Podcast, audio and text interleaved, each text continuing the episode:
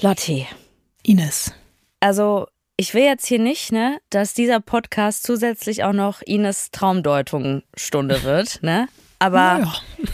ich habe wirklich mal wieder was geträumt und es, es hat auch was mit dem Podcast zu tun. Oha. Deswegen möchte ich dir davon erzählen. Also, wir haben einen Podcast aufgenommen. Weird Crimes natürlich, ne? Ist klar. Ich war aber zu Hause. Und irgendwie habe ich dann irgendwann den Druck verspürt, auf Toilette zu gehen. Und dann meinte ich so, ich muss mal eben kurz aufs Klo. Und dann bin ich aber nicht zurückgekommen zu euch, sondern habe mich irgendwie auf die Couch gelegt und habe angefangen zu shoppen. Ne? Okay. Und dann bin ich eingeschlafen. Und dann bin ich irgendwann aufgewacht und ich war so, oh fuck, scheiße. Jetzt sind irgendwie vier Stunden vergangen und dann habe ich mich erst nicht getraut zu gucken, ob ihr überhaupt alle noch auf mich wartet. Ne? Nein. Und habe dann irgendwie Aber kurze Frage, bist du in echt aufgewacht oder im Traum aufgewacht? im Traum bin ich aufgewacht. okay. Mhm. Und dann habe ich aber gemerkt, nee, ihr habt nicht mehr auf mich gewartet. Und dann habe ich das einfach so wegignoriert. Aber das Problem war, Lotti, dass ich in der Zeit, wo ich gedacht habe, dass ich geschlafen habe, ne? Nicht nur anscheinend geschlafen habe und vorher geshoppt habe. Nee, ich habe anscheinend auch noch Menschen umgebracht, Was? weil ich plötzlich überall Leichen hatte. Oh Gott. Und dann habe ich meinen Vater angerufen, was man halt natürlich macht, in, immer in Krisensituationen, ne? Und habe ihn gefragt, was ich jetzt machen soll. Und mein Vater ist einfach ganz pragmatisch zu mir gekommen und hat diese Leichen bei mir, ich hatte anscheinend auch einen Garten, im Garten und in Blumenkästen verbuddelt, ne? Wow. Und hat dann aber so mit der Schaufel, hat er sogar, guck mal Ines, hier, ich muss jetzt ganz schnell wieder gehen, ne? Ich habe keine Zeit mehr, ich habe das jetzt alles verbuddelt, aber ich muss jetzt wieder nach Hause zurückfahren. Und dann hat er die Schaufeln auf wie so einem Maulwurfshügel gelegt und hat mir gezeigt, wo jetzt Leichen liegen, damit ich Bescheid weiß, weil ich hatte nämlich am nächsten Tag eine Wohnungsbesichtigung, weil ich nämlich ausziehen wollte. Praktisch. Aber Lotti, pass auf. Was mich am meisten in diesem Traum immer noch belastet hat, ne? Davon abgesehen, dass ich Menschen gekillt habe, nee, ich hatte immer noch ein ganz schlechtes Gewissen, weil ich euch hab sitzen lassen. Oh nein. Das war das Schlimmste für Das dich. war im im Traum für mich das Belastendste. Von Studio Womans. Das ist Weird Crimes.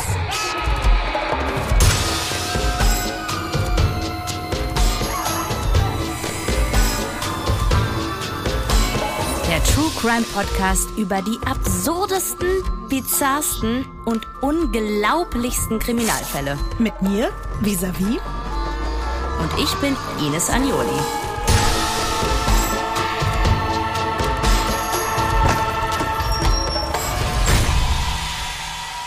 Diesmal die Rentnerräuberbande. Ines. Lotti.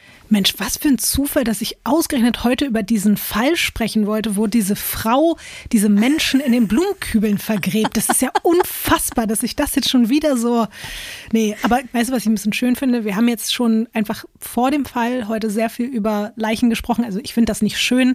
Es ist nur so, damit ist das Thema für heute auch beendet. Ich habe ja in der letzten Folge versprochen, wir brauchen mal wieder ein bisschen was zum Durchatmen, ein bisschen was Entspannteres. Und du weißt ja, es gibt bei mir so zwei Dinge, die mich in Sachen Crime eigentlich gar nicht so interessieren. Das sind einerseits zu alte Geschichten und ehrlich gesagt auch alles, was mit Raub zu tun hat. Normalerweise.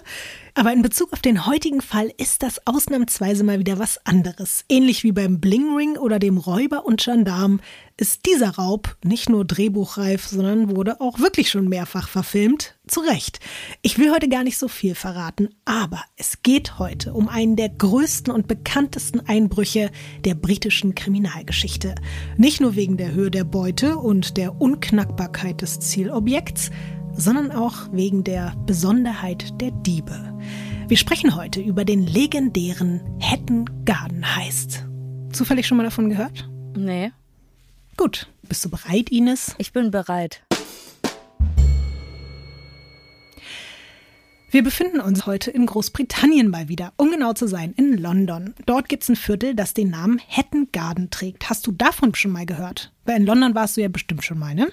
Ich war schon mal in London, ja. Mhm. Ähm, aber nee. Wenn du möchtest, darfst du mal das erste Foto umdrehen und dir angucken, wie es da so in Hatton Garden aussieht. Boah, das habe ich mir ganz anders vorgestellt, Lotti. Oh, warum Mann, denn? bei Garten dachte ich Bäume, grün, irgendwie Ja. süß, romantisch, weißt du, irgendwie sowas. Kleine Zäunchen, kleine Häuser. Was siehst du stattdessen? Ja, große Türen, große Zahlen, die auf der Tür drauf sind, viel Stein und ein angeschnittener Baum, Straße. Also ich muss sagen, nachdem so wie meine Hobbits, die schon da in Hettengarden rumgelaufen sind, ne, wie sich das in meinem Gehirn gerade so ausgemalt hat, das ist eine Enttäuschung gerade. Ich habe es dir aber nicht versprochen. Du bist selber einfach nur auf den Ja. Namen reingefallen. Kannst du ungefähr einschätzen, jetzt wo du das so siehst, was das für ein Viertel ist, was da so abgeht? Also wenn ich die Zahlen auf der Tür sehe und die Tür und dann auch die Schilder daneben, denke ich mir so, ist schon eine Rich Bitch Area. Und ich würde mal tippen, es ist so wie Berlin Mitte. So schon teurer, fancy, aber nicht so die teuerste Area. Du grinst. Also nein, es ist, es ist, es ist eine Underground Area.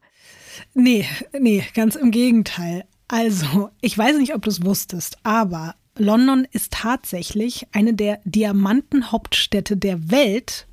Das Viertel, was du da siehst, Hatton Garden, ist seit mehr als 100 Jahren quasi das Zentrum der Diamanten. Also der Kudamm quasi von Berlin. Ja, aber noch krasser. Also Ja, definitiv Aber komm, doller. da gibt's auf jeden ja. Fall am meisten Diamanten in Läden, oder? Voll, Am Kudamm. Ja. Das kann man auf jeden Fall so ein bisschen damit vergleichen, aber eben, es ist so ein ganz spezifischer Bezirk, in dem es sich eigentlich nur darum dreht. Es gibt dort so knapp 70 Juweliergeschäfte und weitere 300 Handwerks- und Schmuckunternehmen. Es wird geschätzt, dass wirklich jeder dritte Verlobungsring in Großbritannien in Hatton Garden gekauft wird. Aber du kannst dir natürlich denken, wo es viel Schmuck und viele Diamanten und viel Gold gibt, gibt es natürlich auch viele Diebe. Immer wieder kommt es da zu Einbrüchen, zu Raubüberfällen und das macht es den Schmuck- und Edelsteinhändlern natürlich sehr, sehr schwer. Und deswegen beschließen die Kaufleute des Hatton Gardens Ende der 40er schon, etwas zu unternehmen. Und dazu hören wir uns jetzt mal einen Originalton aus einem damaligen Fernsehbericht an. Sparkling diamonds, their value running into millions, are giving Hatton Garden sleepless nights. With London now a world centre for diamonds, jewel bandits have made this city thoroughfare their favourite target. There have been widespread thefts of precious stones worth hundreds of thousands. To foil the thieves, Hatton Garden now has its own giant strong room, available to every jewel merchant in the district. Constructed at a cost of more than £20,000, a two foot wide bomb and burglar proof door, operated by a combination that has to be worked by at least two men, opens up a labyrinth of safes. Ich habe das Gefühl, ich bin in einem Cinderella-Movie. Hast du die Musik gehört? Ja, na klar. Hast du dabei auch auf den Inhalt gehört oder nur auf die schöne Wenig, ehrlich Musik? gesagt. Okay, ich dachte eh, du übersetzt das. Ja, natürlich. Dieser Beitrag bewirbt nämlich die Eröffnung des Hatton Garden Safe Deposit. Du hast auf dem Bild nämlich unten ja auch noch so einen extra Ja. Eingang gesehen und da ist auch so ein Schild dran. Und das ist nämlich genau das, ein undurchdringliches Gewölbe da in diesem Gebäude drin unten im Keller mit einem Tresorraum, in den niemand einbrechen kann. Und der Sprecher eben dem Beitrag hat erzählt, dass dieser Raum knapp 20.000 Pfund gekostet hat. Umgerechnet wären das heute knapp 800.000 Euro. Der Tresorraum hat eine halbe Meter dicke und einbruchsichere Tür, die von mindestens zwei Personen bedient werden muss, um sie zu öffnen. Da braucht man Schlüssel und Codes und alles Mögliche. Und dahinter verbirgt sich ein Labyrinth von Safes. Das war es aber noch nicht an Sicherheitsvorkehrungen. Wir hören uns dazu noch einen weiteren Ton an. Alarm signals connect direct with Scotland Yard's control room, and police cars are within a minute's drive of the building. It's the only one of its kind in Britain and has taken more than six months to build. Nearly a thousand individual safes are contained within this mass of steel and reinforced concrete. To jewel merchants, the Super Safe provides comforting security for their diamonds and other precious stones. Jewel thieves will have to transfer their activities to other countries. Ich frage mich ehrlich gesagt, was man da bunkert und also wer da überhaupt was bunkert, weil wir wissen ja von Paris Hilton, man kann die Sachen auch einfach alle zu Hause haben und die Tür offen lassen. Mhm. Das funktioniert ja, das, auch. Ja. Das ist natürlich der beste Plan, aber ich kann dir das gerne erzählen. Ich fange mal so ein bisschen chronologisch an bei dem, was der Typ da gerade erzählt hat. Nämlich, dass die Alarmanlage, die es dort gibt, direkt mit Scotland Yard verbunden ist und die Polizei ist halt einfach nur eine Minute Fahrt entfernt, was natürlich super ist, weil sobald da irgendwer versucht reinzukommen, sind die halt sofort da.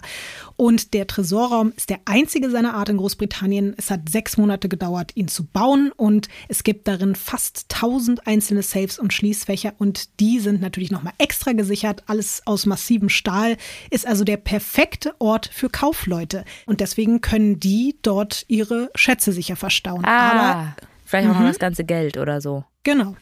Was auch irgendwie ganz niedlich war, finde ich, bei dem Beitrag, dass der Sprecher am Ende so ganz selbstbewusst gesagt hat, dass sich Juwelendiebe jetzt in anderen Ländern nach Jobmöglichkeiten für sich umsehen sollen, weil das quasi jetzt nicht mehr geht in Großbritannien, in London. Das würde man heute auch nicht mehr sagen, ja, oder? Da weiß man, irgendeiner schafft es doch eh immer.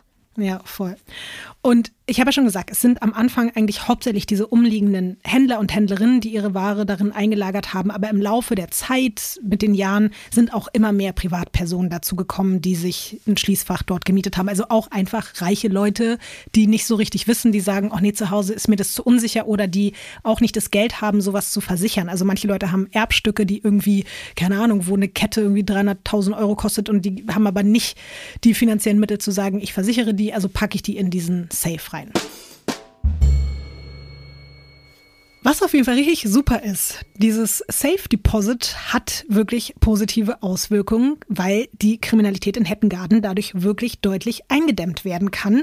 Und der Tresorraum hat sich als absolut sicher herausgestellt. Aber in Bezug auf das Hauptgebäude an sich und einige Geschäfte darin und drumherum gibt es halt weitere Einbruchsversuche. Und auch einen geglückten Raubüberfall auf einen dort ansässigen Juwelier. Also mussten dann im Laufe der Zeit noch mehr Sicherheitsmaßnahmen her. Durch die Haupttür des Gebäudes kommt man nur mit einem Schlüssel. Direkt dahinter befindet sich eine weitere Tür, die man nur mit einem vierstelligen PIN-Code öffnen kann.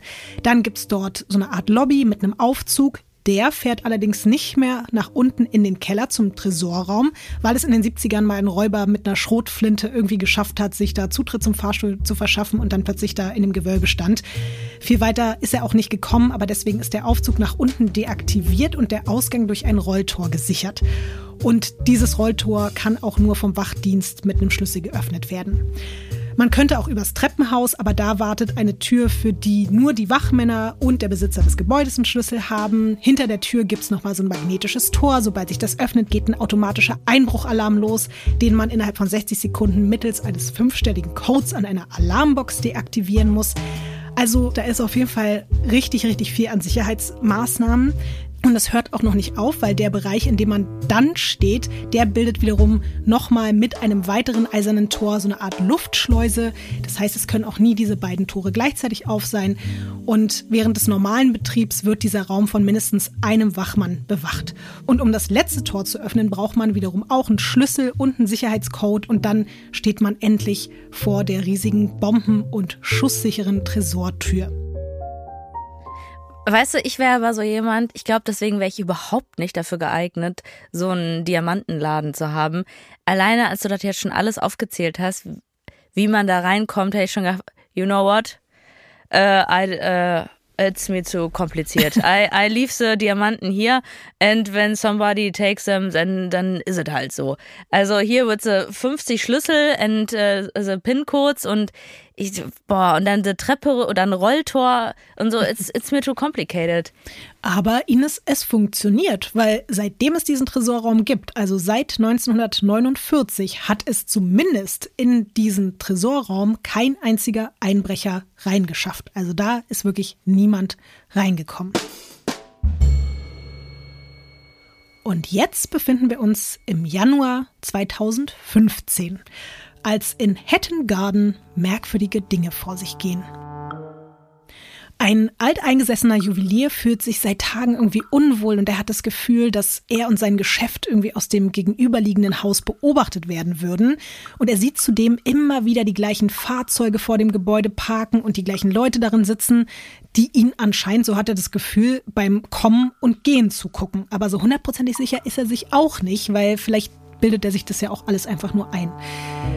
Auch einem anderen Diamantenhändler fallen irgendwie merkwürdige Sachen auf. Der hat eine komische Begegnung, als er eines der Geschäfte im sechsten Stock des Gebäudes besuchen möchte. Er muss gefühlt irgendwie 100 Jahre auf den Aufzug warten und als er dann endlich kommt, sieht er da drin einen Handwerker, der einen blauen Overall trägt und von allen möglichen Werkzeugen und Baugeräten umgeben ist.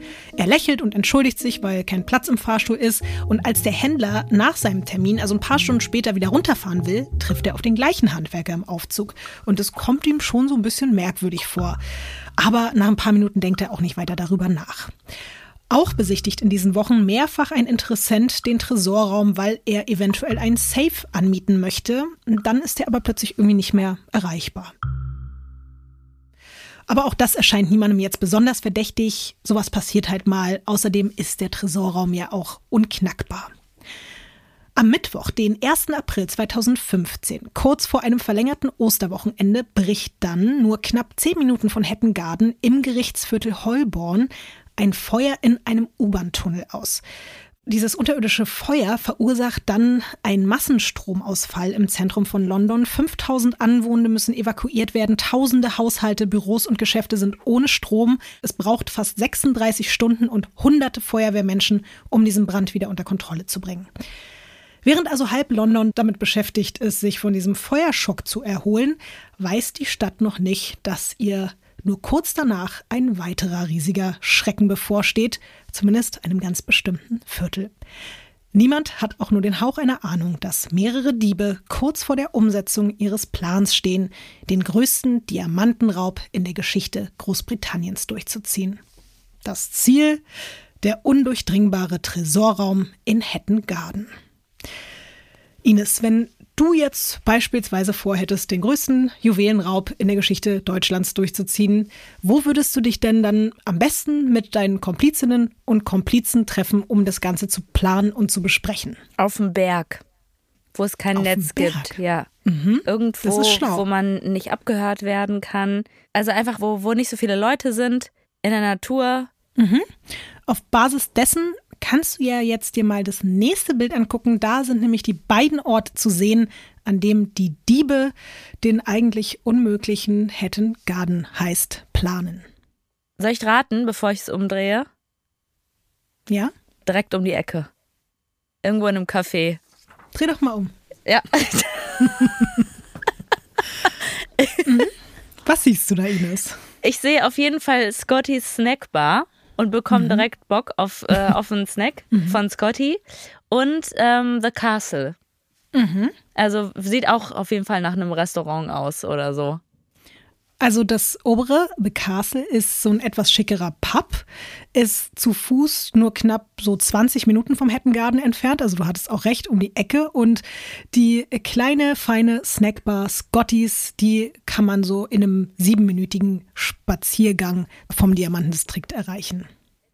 Aber vielleicht ist das ja so eine Schnapsidee von denen gewesen und die treffen sich da regelmäßig und dann haben die halt so angefangen irgendwie bei Drinks und Snacks irgendwie, ja komm, hier, wie wäre das denn, wenn, wenn we uh, want to raub aus hier uh, the, the komplizierteste Safe from, from ganz Hatton Garden, worldwide. Ich glaube nicht, dass die sich erst zum Plan da getroffen haben. Ich glaube, die waren da schon vorher regelmäßig. Das stimmt. Die Frage bleibt ja aber trotzdem, ist das so schlau, das zu machen? weil wir jetzt hier diesen Podcast aufnehmen, haben sie es geschafft. Deswegen würde ich sagen, ist schlau.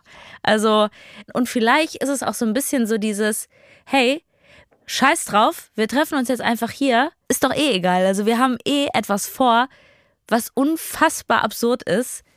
Dann können wir auch hier besprechen. Möchtest du mal raten, seit wann diese Treffen stattfinden? Also wie lange planen die Diebe schon ihren Coup? Nicht so lang, würde ich sagen. Zwei bis drei Wochen. Es sind drei Jahre. Oh. Gut. Ja, das ist ein kleiner Unterschied. man braucht da auch wirklich ganz, ganz viel Vorbereitungszeit, weil es eben fast ist, wie in eine Art Hochsicherheitstrakt einzubrechen. Ein Scotland Yard-Detektiv sagt später, um den Hatton Garden Safe zu knacken, bräuchte man ein Team, das sowohl Einfallsreichtum als auch rohe Gewalt mitbringt und das in der Lage ist, akrobatische Kunststücke anzuwenden, hochtechnische und bestens ausgebildete Meister-Diamantendiebe, eine Spezialeinheit Navy Seals ähnliche Profis.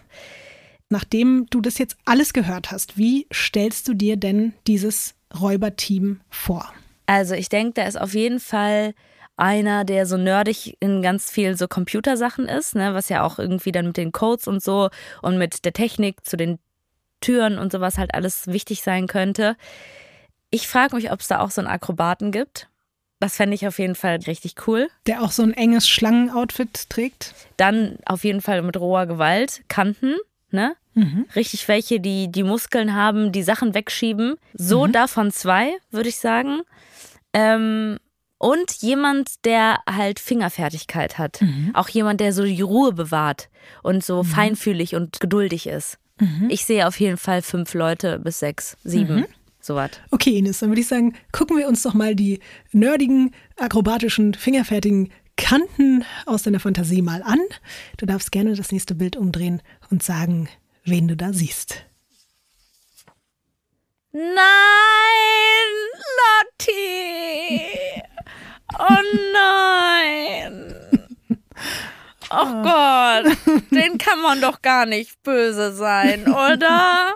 Ich hab's doch gewusst. Endlich mal wieder. Nur für dich, deine Altersgruppe, die dich wirklich glücklich macht. Ines. Ja, da sitzen ja. drei Opas. Süß. Möchtest du mal schätzen, wie alt die drei sind? ich würde sagen, alle Ende 60, Anfang 70 oder sogar ein bisschen älter. Soll ich sie dir einzeln mal vorstellen? Ja, bitte. Also vorne links sitzt Terry Perkins. Das ist der Jungspund in dem Trio. Der ist 66. In der Mitte siehst du Kenny Collins, der ist 75 Jahre alt. Und auf der anderen Seite rechts im Bild der Älteste, das ist Brian Reeder, 76 Jahre alt. Wenn die da sitzen ne, und über einen Bankraub reden, das nimmt doch auch keiner ernst. Natürlich können die sich da in Scotty's Snackbar über einen Raub unterhalten. Mhm. Dann kommt noch irgendwie der Bartender oder die Bartenderin und sagt so, ja, spielen Sie wieder ein Spiel oder was. Also, weißt du, da, mhm. da denkt man noch nicht drüber nach. Ach Gott, Lotti, die sehen aber so zauberhaft. Ich will gar nicht weiter hören, ob die jetzt gemein sind und was die sonst noch in ihrer Freizeit gemacht haben. Äh, ja, was ja jetzt, glaube ich, schon mal klar ist, also das sind weder Kanten noch sind es irgendwelche akrobatischen Spezialeinheitskräfte. Alle drei sind halt nicht nur über 60 beziehungsweise über 70, sondern die sind leider auch alle nicht mehr so die fittesten. Trinken aber Gin Tonic, glaube ich. Bier und Gin Tonic. Das kann sein. Ich glaube, also Bier auf jeden Fall. Vielleicht auch Gin Tonic. Kenny in der Mitte, der hat bereits zwei neue Hüftgelenke und der hat auch ein Hörgerät, der wird immer vergesslicher. Terry, der auf der linken Seite sitzt, der ist herzkrank und hat Diabetes Typ 2, der muss Insulin spritzen und 20 Tabletten am Tag schlucken. Und Brian hat Prostatakrebs hinter sich und ist nach einem Schlaganfall nicht mehr ganz so gut zu Fuß. Jetzt wäre die Frage, Ines, auch nach diesen Informationen, wie kommen denn diese drei Männer jetzt auf die Idee, einen der größten Einbrüche Großbritanniens durchziehen zu können? Vielleicht ist es so, fuck it, was haben wir noch zu verlieren? Lass einfach machen. Oder Langeweile. Weißt du, so irgendwie im Rentneralter, wo nicht mehr so viel passiert, äh, irgendwie geht es nur noch um Krankheiten, man wird älter, da denkt man so, komm, einmal wollen wir noch was erleben, oder? Oder die brauchen Kohle für irgendwas. Oder die denken sich so, ey, im Alter, statt so die Dritten, alles voll mit Diamanten im Mund, auch nicht verkehrt, oder? Damit kann man bestimmt noch irgendwie Weiber klären.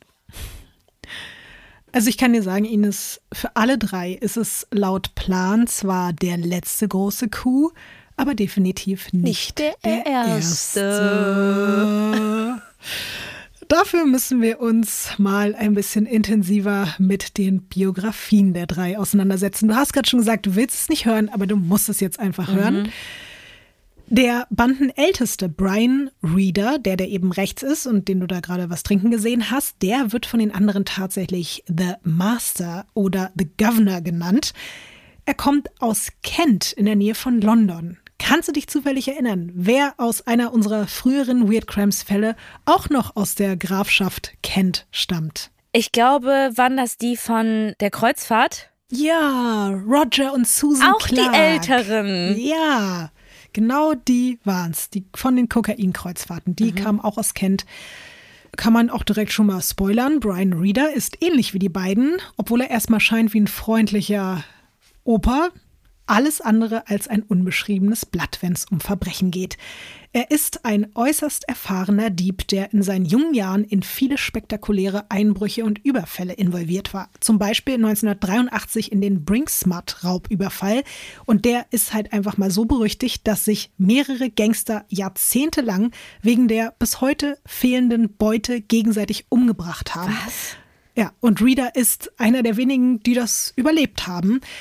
Wenn er nicht gerade im Gefängnis saß, dann hat Brian Reader seine Zeit als kultivierter Lebemann in guten Restaurants verbracht, ist im Sommer gesegelt und im Winter Ski gefahren und er hat sich's wirklich gut gehen lassen, vor allem zusammen mit seiner Ehefrau. Aber das ist alles schon so ein bisschen her. Inzwischen ist seine Frau verstorben. Die meisten seiner Freunde sind im Gefängnis oder unter der Erde und selbst die Polizisten, die ihn halt früher mal gejagt haben, sind in Rente. Obwohl er seiner Frau vor ihrem Tod versprochen hat, keine krummen Dinger mehr zu drehen, juckt es ihm doch irgendwie immer in den Fingern, wenn er in den Nachrichten sieht, dass irgendwelche jungen Nachwuchsgangster mal wieder einen großen Einbruch gewagt haben. Und irgendwann denkt er sich, weißt du was, ich bin jetzt über 70, also wenn, dann jetzt ja noch ein allerletztes Mal. Und als sich Brian Reader irgendwann konkreter anfängt, darüber Gedanken zu machen, ja, wie denn vielleicht auch nochmal so nächstes großes Ding aussehen könnte, sucht er auch den Kontakt zu ganz speziellen alten Bekannten, denen er auch zum ersten Mal hinter Gittern über den Weg gelaufen ist. Einer davon ist John Kenneth Collins, der in der Mitte, auch genannt Kenny. Seit 1961 ist er in einen Überfall und einen Diebstahl nach dem anderen verwickelt. Er ist jetzt aber zugegeben nicht unbedingt so wie Reader ein Mastermind, sondern eher so ein zuverlässiger und erfahrener Komplize, auf den man sich halt, wie gesagt, einfach verlassen kann. Zumindest war es damals so. Ebenfalls in seinem tatsächlich handschriftlichen Telefonbuch vermerkt, weil ein Handy hat Brian Reader nicht. Das findet er irgendwie Quatsch, dafür ist er auch zu alt, findet er ist ein weiterer Berufsverbrecher mit noch wesentlich düsterer Vergangenheit. Terry Perkins, das ist der links auf dem Bild. Reader und er haben schon mindestens viermal zusammengearbeitet und Perkins hat insgesamt 22 Jahre hinter Gittern verbracht, weil er an seinem 35. Geburtstag am Einbruch ins Hauptquartier der Depotfirma Security Express beteiligt war. Das war der größte Bargeldraub der britischen Geschichte. Und um an die sieben Millionen Pfund zu kommen, hat er den Wachmann mit Benzin übergossen mm. und ihm mit Streichhölzern vor der Nase gedroht, ihn anzuzünden. Mhm. Hat er es gemacht? Hat er nicht gemacht. Er hat das Geld bekommen. Ja, nicht umsonst hat man bei der Urteilsverkündung damals gesagt, dass er ein bösartiger und skrupelloser Mann sei. Und zwischendurch hat er es übrigens auch geschafft, aus dem Knast auszubrechen. Möchtest du mal raten, wie lange er auf der Flucht war? Fünf Jahre. 17 Jahre. Mhm. 17 Jahre? Ja. Wie? Der hat sich teilweise bei seiner Mutter versteckt und. Äh, und da hat man ihn nicht gefunden, oder was? Anscheinend nicht. Frag mich nicht, wie sowas immer sein kann, aber er ist auch wirklich erst relativ frisch auf freiem Fuß jetzt. Ja, und mit diesen beiden von außen ebenfalls super sympathisch wirkenden älteren Herren sitzt Reader dann immer mal wieder in Scottys Snackbar und im Castle Pub rum. Würdest du jetzt immer noch so Geräusche machen, wenn du die so siehst, nachdem du weißt, was das für Leute sind und was die auf dem Kerbholz haben? Also, ich weiß, das ist jetzt nicht moralisch von mir, ne? Aber noch würde ich mich gerne an den Tisch setzen zu denen und gerne Geschichten von früher Mhm. Weißt du, zuhören, was sie so zu erzählen haben, weil ich glaube, langweilig wird dir mit denen nicht. Da hast du vollkommen recht. Da stimme ich dir absolut zu. es ist auch nicht nur bei Brian Reader so, dass der immer noch kriminelle Energie hat, die unbedingt raus möchte, sondern bei den anderen beiden eben auch. Und das, obwohl auch Kenny und Terry Frauen und Kinder und teilweise auch Enkelkinder haben. Und trotzdem schwelgen sie gemeinsam bei einigen Bieren, so wie du es dir auch gerade vorgestellt hast, und natürlich auch bei einem Sandwich, nicht nur in Erinnerungen vergangener, sondern auch in Fantasien und Visionen zukünftiger Taten. Und immer wenn Reader an Schmuck, an Geld, an Gold und Edelsteine denkt, die er klauen könnte, denkt er eben auch an Hatton Garden.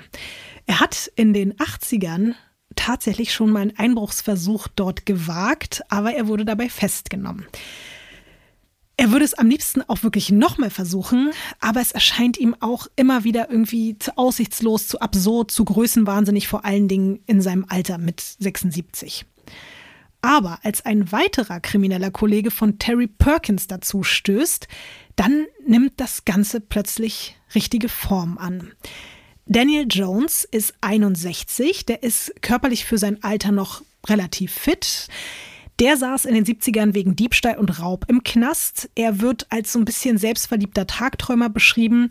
Eine, Zitat, exzentrische Ausgabe von Walter Mitty. So sagen das seine Freunde über ihn. Er ist übrigens ein riesen True Crime-Fan, vor allem von den größten Verbrechen aus seinem eigenen Metier. Darüber liest er alle möglichen Bücher und Magazine, guckt jeden Film, jede Doku über große Einbrüche. Das ist tatsächlich so seine Hauptbeschäftigung. Seine eigene Polizeiakte gleicht nach 40 Jahren kriminellen Aktivitäten übrigens auch schon im kleinen Roman. Noch so eine bisschen unangenehme Side-Info für dich, Ines. Er spielt gerne diesen Army-Lifestyle nach und das macht er auch bei sich zu Hause und deswegen schläft er in seinem eigenen Schlafzimmer auf dem Boden im Schlafsack und hat die Angewohnheit, so wie es Soldaten auch machen müssen, wenn sie sich nicht von ihrem Posten wegbewegen dürfen, in leere Flaschen zu urinieren. Und die lässt er dann auch überall rumstehen. Wie so Zocker. Bros, weißt du? Ja. Da kenne ich Ja, das okay. her. Mhm. Dass Leute halt irgendwie, die sagen, ich zock mir hier so einen weg, ich will gar nicht mehr pissen gehen. Ich will, ich will hier eins werden mit dem Stuhl, in dem ich halt irgendwie so drin sitze und einfach gar nicht mehr aufstehen. Hast du Ja. schon mal eine Flasche gepisst? Nee, aber ich muss immer an eine Anekdote denken. Ich kann jetzt keinen Namen nennen. Es hat sich so zugetragen, dass dort Menschen in einem Auto auf der Autobahn unterwegs waren. Die eine Person musste so dringend pissen, dass sie in einen Becher uriniert hat. Und direkt dahinter saß eine andere Person. Und dann wollte die Person bei geöffnetem Fenster, bei 180 auf der Autobahn, die Pisse aus dem Fenster schmeißen und hat nicht daran gedacht, dass der Windzug Ja. die gesamte, dass den gesamten Urin einfach dem Menschen ins Gesicht schleudert, der dahinter saß. Schön und so einen Golden Shower einfach Ja, genau. so abbekommen.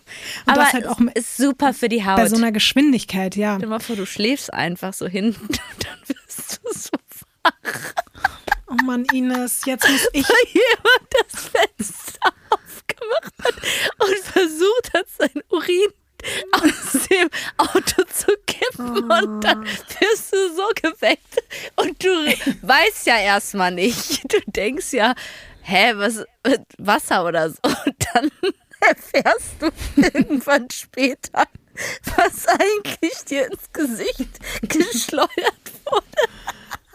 Oh Mann, ey. Ines, weißt du, warum ich jetzt hier nicht so begeistert mitlachen kann? Weil du die mir jetzt- Person warst? Nee.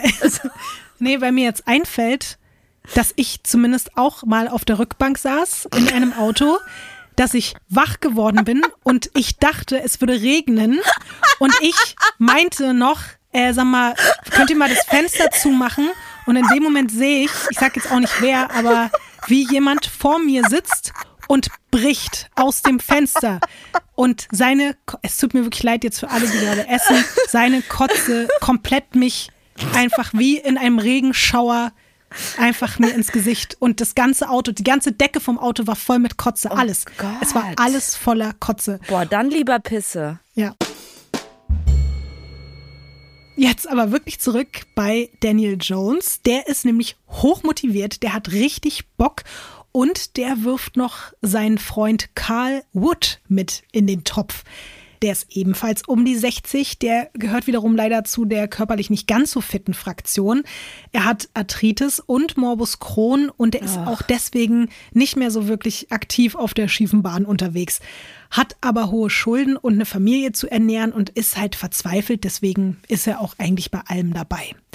2002 wurde er übrigens zu mehreren Jahren Gefängnis verurteilt, weil er zusammen mit zwei korrupten Londoner Polizeidetektiven geplant hatte, einen Geldwäscher zu foltern und seinen Körper in eine Schrottpresse zu stecken, wenn er die 850.000 Dollar, die er ihnen geschuldet hat, nicht aushändigt. Ja, Ines, also ich würde sagen, ist eine bunte, spannende Truppe, die sich da so zusammengefunden hat, oder? Also ich meine, wie gesagt, die eine Sache ist ja äh, so Raub zu begehen, ne, irgendwie mit Benzin zu überschütten und dann dem zu drohen, den anzuzünden oder auch jemand anderes in eine Schrottpresse zu drücken. Ja.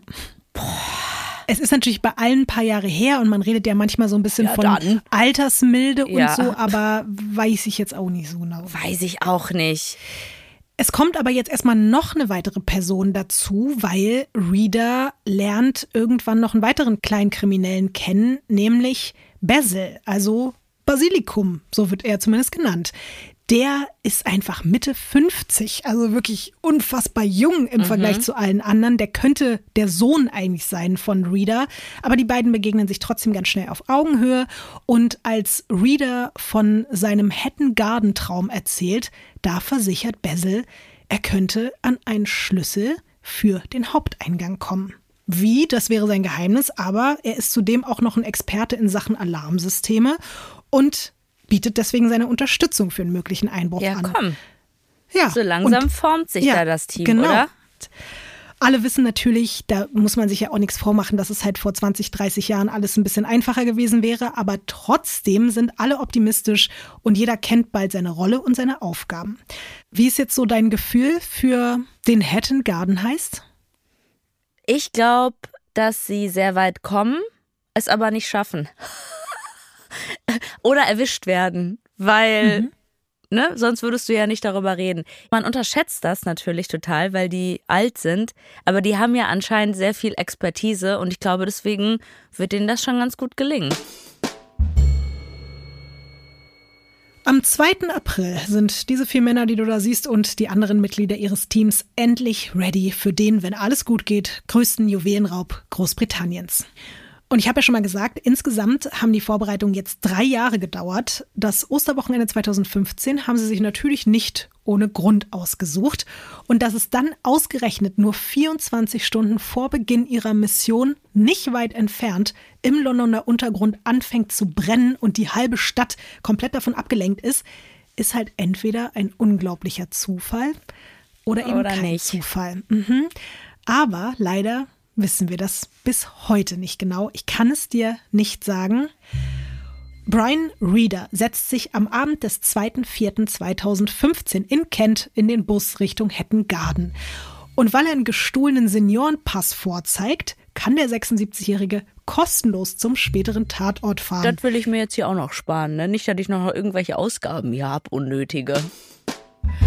Kurz nach 20 Uhr erreicht Reader dann die Bushaltestelle im Diamantendistrikt. Er steigt aus und schlendert in Richtung Hausnummer 88 bis 90.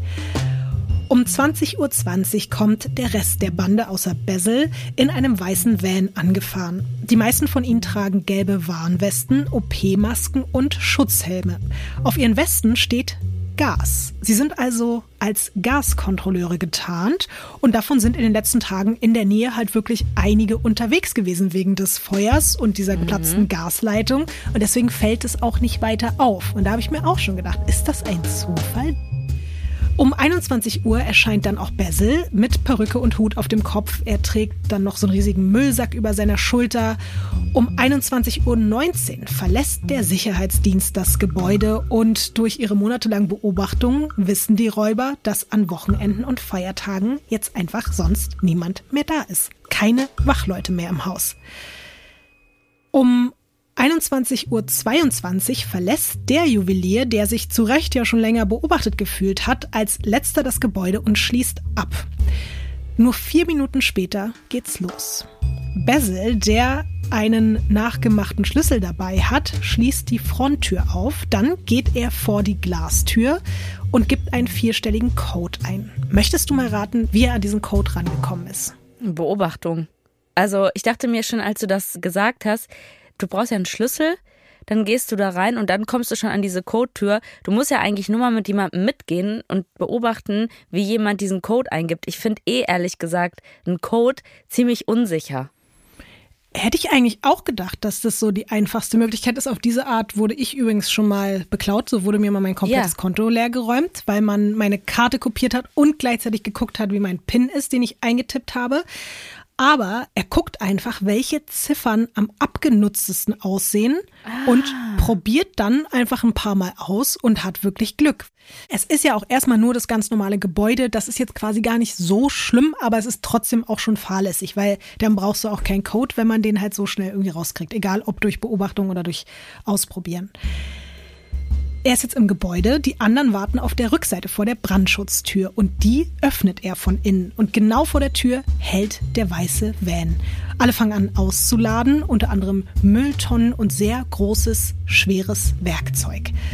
Alle haben große Probleme, diese schweren Gerätschaften aus dem Auto zu hieven. Das ist halt auch wieder so ein Ding, ne? die, die sind einfach nicht mehr die allerjüngsten und das sind teilweise so schwere Sachen und die schleppen da sich und das Equipment irgendwie rein. Alle außer Collins, der parkt den Van ein paar Straßen weiter und geht dann in ein gegenüberliegendes angemietetes Büro, von dem die Bande das Gebäude schon seit Anfang des Jahres im Blick gehabt hat und genau aufgezeichnet hat, wann welcher Sicherheitsdienst seine Runde dreht oder Feierabend macht und wie die Gewohnheiten der Juwelenhändler sind, die ihre Geschäfte und Büros in dem Haus haben. Und weil Collins eben zugegeben der unfitteste von allen ist, wurde er zum Speer auserkoren. Er hat ein Walkie-Talkie dabei, um mit den anderen zu kommunizieren und ein Fernglas. Gegenüber sind jetzt seine Kollegen durch die Hintertür im Inneren des Hauses angekommen und jetzt müssen sie in den Keller. Ich habe dir ja schon am Anfang erzählt, dass der Fahrstuhl halt nicht mehr nach unten fährt. Dafür braucht es einen speziellen Schlüssel, den haben sie nicht. Also wie kommen sie jetzt am besten in den Keller? Mit der Treppe. Ja, es ist nur nicht möglich, quasi von der Seite durch die doppelten Türen durchzukommen. Also da ist einmal quasi eine normale Tür und auch nochmal ein Eisengitter und da kommen sie von der Seite aus einfach nicht durch. Da können sie machen, was sie wollen. Dann Aufzugschacht. Tatsächlich schicken sie den Lift in eine der oberen Etagen und bringen ihn dort zum Stehen. Von der ersten Etage aus müssen sich jetzt die Jüngeren und Fitten, also die um die 60, Ja. so James Bond-mäßig durch den Schacht nach unten abseilen. Und die, die wirklich zu alt sind, sag ich mal, und zu unfit sind, die müssen da jetzt nicht durch, sondern hier Reader, Perkins und auch Wood, die werden verschont und die gehen die Treppen runter und warten dort vor einer verschlossenen Holztür, hinter der dann eben nochmal, was ich gerade schon meinte, dieses elektronisch gesicherte Eisentor sich befindet. Und nachdem dann bei der Abseilaktion viel gestöhnt und geschwitzt wird, steht jetzt der andere Teil tatsächlich im Fahrstuhlschacht unten im Kellergeschoss. Der Ausgang ist aber wie gesagt mit so einem Metallrollladen gesichert und mit vereinten Kräften und Werkzeugen schaffen sie es, das Teil Zentimeter für Zentimeter nach oben zu schieben, aber das dauert ewig, also fast eine Stunde, bis sie es dann so weit hochschieben können, dass sie es gerade so schaffen, sich dahin durchzuquetschen. Und damit du dir das besser vorstellen kannst, kannst du dir auch mal das nächste Bild angucken, inklusive Fahrstuhlschacht. Boah, das braucht eine eigene Triggerwarnung, oder? Sorry. Ey, das ist, das ist noch schlimmer, als ich mir vorgestellt habe. Krass. Da oben siehst du diesen Fahrstuhl, da ist ja gar kein Platz. Da kannst du dich auch nicht an der Seite oder so, das ist wirklich, da wirst du dann einfach zerquetscht. Du kannst ja auch nirgendwo abhauen, wenn du siehst, der fährt auf einmal. Boah, das finde ich ganz schlimm. Aber bist du jetzt von dem Loch irgendwie auch ein bisschen begeistert oder das ist dir egal? Äh, von dem Loch bin ich nicht so begeistert, ehrlich gesagt. Also es ist mir nicht egal, aber ich bin jetzt auch nicht begeistert. Tut mir leid. Ines, es ist total eng. Hast du mal die Männer gesehen, die Ich- da durchgehen? Nee, ich finde, es sieht gar nicht so eng aus. Ich finde ehrlich gesagt, dass dieser Fahrschulschacht, der ist Ja, eng. gut, und der macht mir gut. große Angst, aber das Loch da unten sieht gar nicht so eng aus. Gut, dann guck dir weiter den Fascheschacht an. Ich finde dieses, ich finde das einfach absurd, dass sich da irgendwie 60-jährige Männer, die, keine Ahnung, 90 Kilo wiegen oder 80 Kilo wiegen, da durchquetschen müssen. Das finde ich schon Das find ich sieht verrückt. nicht so eng aus, ehrlich gesagt. Das Das ist wieder so ein typischer Fall von, guckt mal bitte auf weirdcrimes-podcast euch das Foto an und dann schreibt mal bitte, ob ihr da einfach so locker easy durchflutschen würdet oder nicht. Also, ich das ist glaube ja. Quatsch. Ich glaube, die meisten flutschen da locker easy durch. Also, egal wie groß oder klein das Loch jetzt ist, ein paar von ihnen haben es geschafft. Sie stehen jetzt wirklich im Keller in diesem Zwischenraum. Es ist inzwischen kurz nach Mitternacht, als sie das Kabel zum ersten elektrischen Tor kappen. Und tatsächlich können sie es jetzt einfach aufschieben. Und dahinter befindet sich nur noch diese, was ich schon gesagt habe, verschlossene mit Metall verstärkte Holztür, vor der die anderen wiederum warten. Es hat also bis hierhin eigentlich alles perfekt geklappt. Aber plötzlich geht ein Alarm los. Das wussten sie schon vorher, weil sie waren schließlich mehrfach als vermeintliche Interessenten eines Safes im Keller. Deswegen ist ihnen bewusst, dass sie jetzt nur 60 Sekunden Zeit haben, um diesen Alarm zu stoppen, weil sonst geht nämlich automatisch eine Meldung an die Security-Firma und dann an Scotland Yard. Und um eben diesen Alarm abzustellen und den Code eingeben zu können, muss man an eine Alarmbox. Und die befindet sich in einem äußerst wichtigen Schrank, weil da eben auch die Telefonleitung und eine GPS-Antenne mit drin sind. Was glaubst du, wie öffnen sie diesen Schrank? Was ist das für ein Schrank? Ein Holzschrank. Mit einer Axt. Sie machen ihn einfach auf, weil er ist nicht abgeschlossen. Ach so, ja, gut. Ja. Cool. Ja. Weil man ist anscheinend irgendwie nicht davon ausgegangen, dass bis hierhin überhaupt irgendwer kommt. Das ist halt so ein bisschen diese Überheblichkeit von wegen, wir haben hier so ein bisschen so Titanic-mäßig, wir haben ein unsinkbares Schiff gebaut Ja. und ja. Eine Sache, Ja. die wirst du auch bestimmt nochmal erwähnen, aber so Überwachungskameras oder so werden da ja schon auch angewiesen Mhm. sein, ne? Und so richtig vermummt haben die sich ja nicht, oder? Doch, die haben alle so OP-Masken auf, die Ja. haben teilweise Brillen auf, die haben so Helme auf, also vom Gesicht sieht man wirklich fast gar nichts, muss man wirklich sagen. Dann haben die diese Westen an, aber trotzdem kümmern sie sich natürlich um die Überwachungskamera. Das erzähle ich dir gleich noch. Wir sind hier in der Situation, der Alarm ist losgegangen und sie haben nur 60 Sekunden Zeit. Sie machen also diese Tür auf und es ist wirklich extreme Anspannung, weil alle wissen so, damit steht und fällt es jetzt. Und es dauert dann so ein bisschen, die richtigen Kabel zu finden. Sie haben immer weniger Zeit, aber sie schaffen es wirklich auf den allerletzten Drücker die graue Telefonleitung aus der Alarmbox durchzuschneiden und die GPS-Antenne abzubrechen. Endlich geht der Alarm wieder aus, aber sie haben es nicht ganz rechtzeitig geschafft. Es waren zwei Sekunden zu spät. Die automatische Warnmitteilung ist versendet worden. Scheiße. Um 0.18 Uhr geht eine SMS an den Wachdienst. SMS? Mhm. Hör mal, äh, you know what? Hier, äh, Five Oppas, äh, äh, break ein hier in the Hochsicherheitstruck. Just for you to know. Wie eine SMS. Muss da Ja. nicht so ein absoluter SOS-Notfallanruf kommen? Ich glaube, es ist aber schon eine Notfall-SMS, die du dann auch hundertprozentig siehst als Okay. Mensch, der bei diesem Wachdienst arbeitet. Aber Brian Reeder und der Rest von der Gang, die sind sich gar nicht so genau sicher, ob das jetzt mit dem Alarm zu spät war oder nicht. Die müssen sich aber erstmal um andere Dinge kümmern, weil die wollen keine Zeit verlieren. Deswegen brechen sie jetzt auch wirklich mit roher Gewalt die Holztür auf.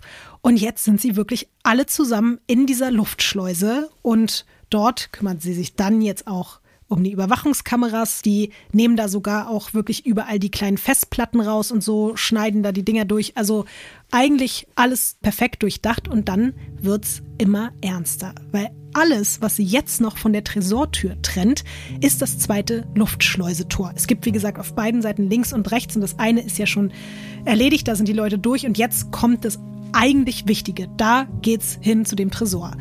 Auch dazu gibt's einen Schlüssel, den sie nicht haben. Wie könnte man jetzt da durchkommen, durch dieses Tor?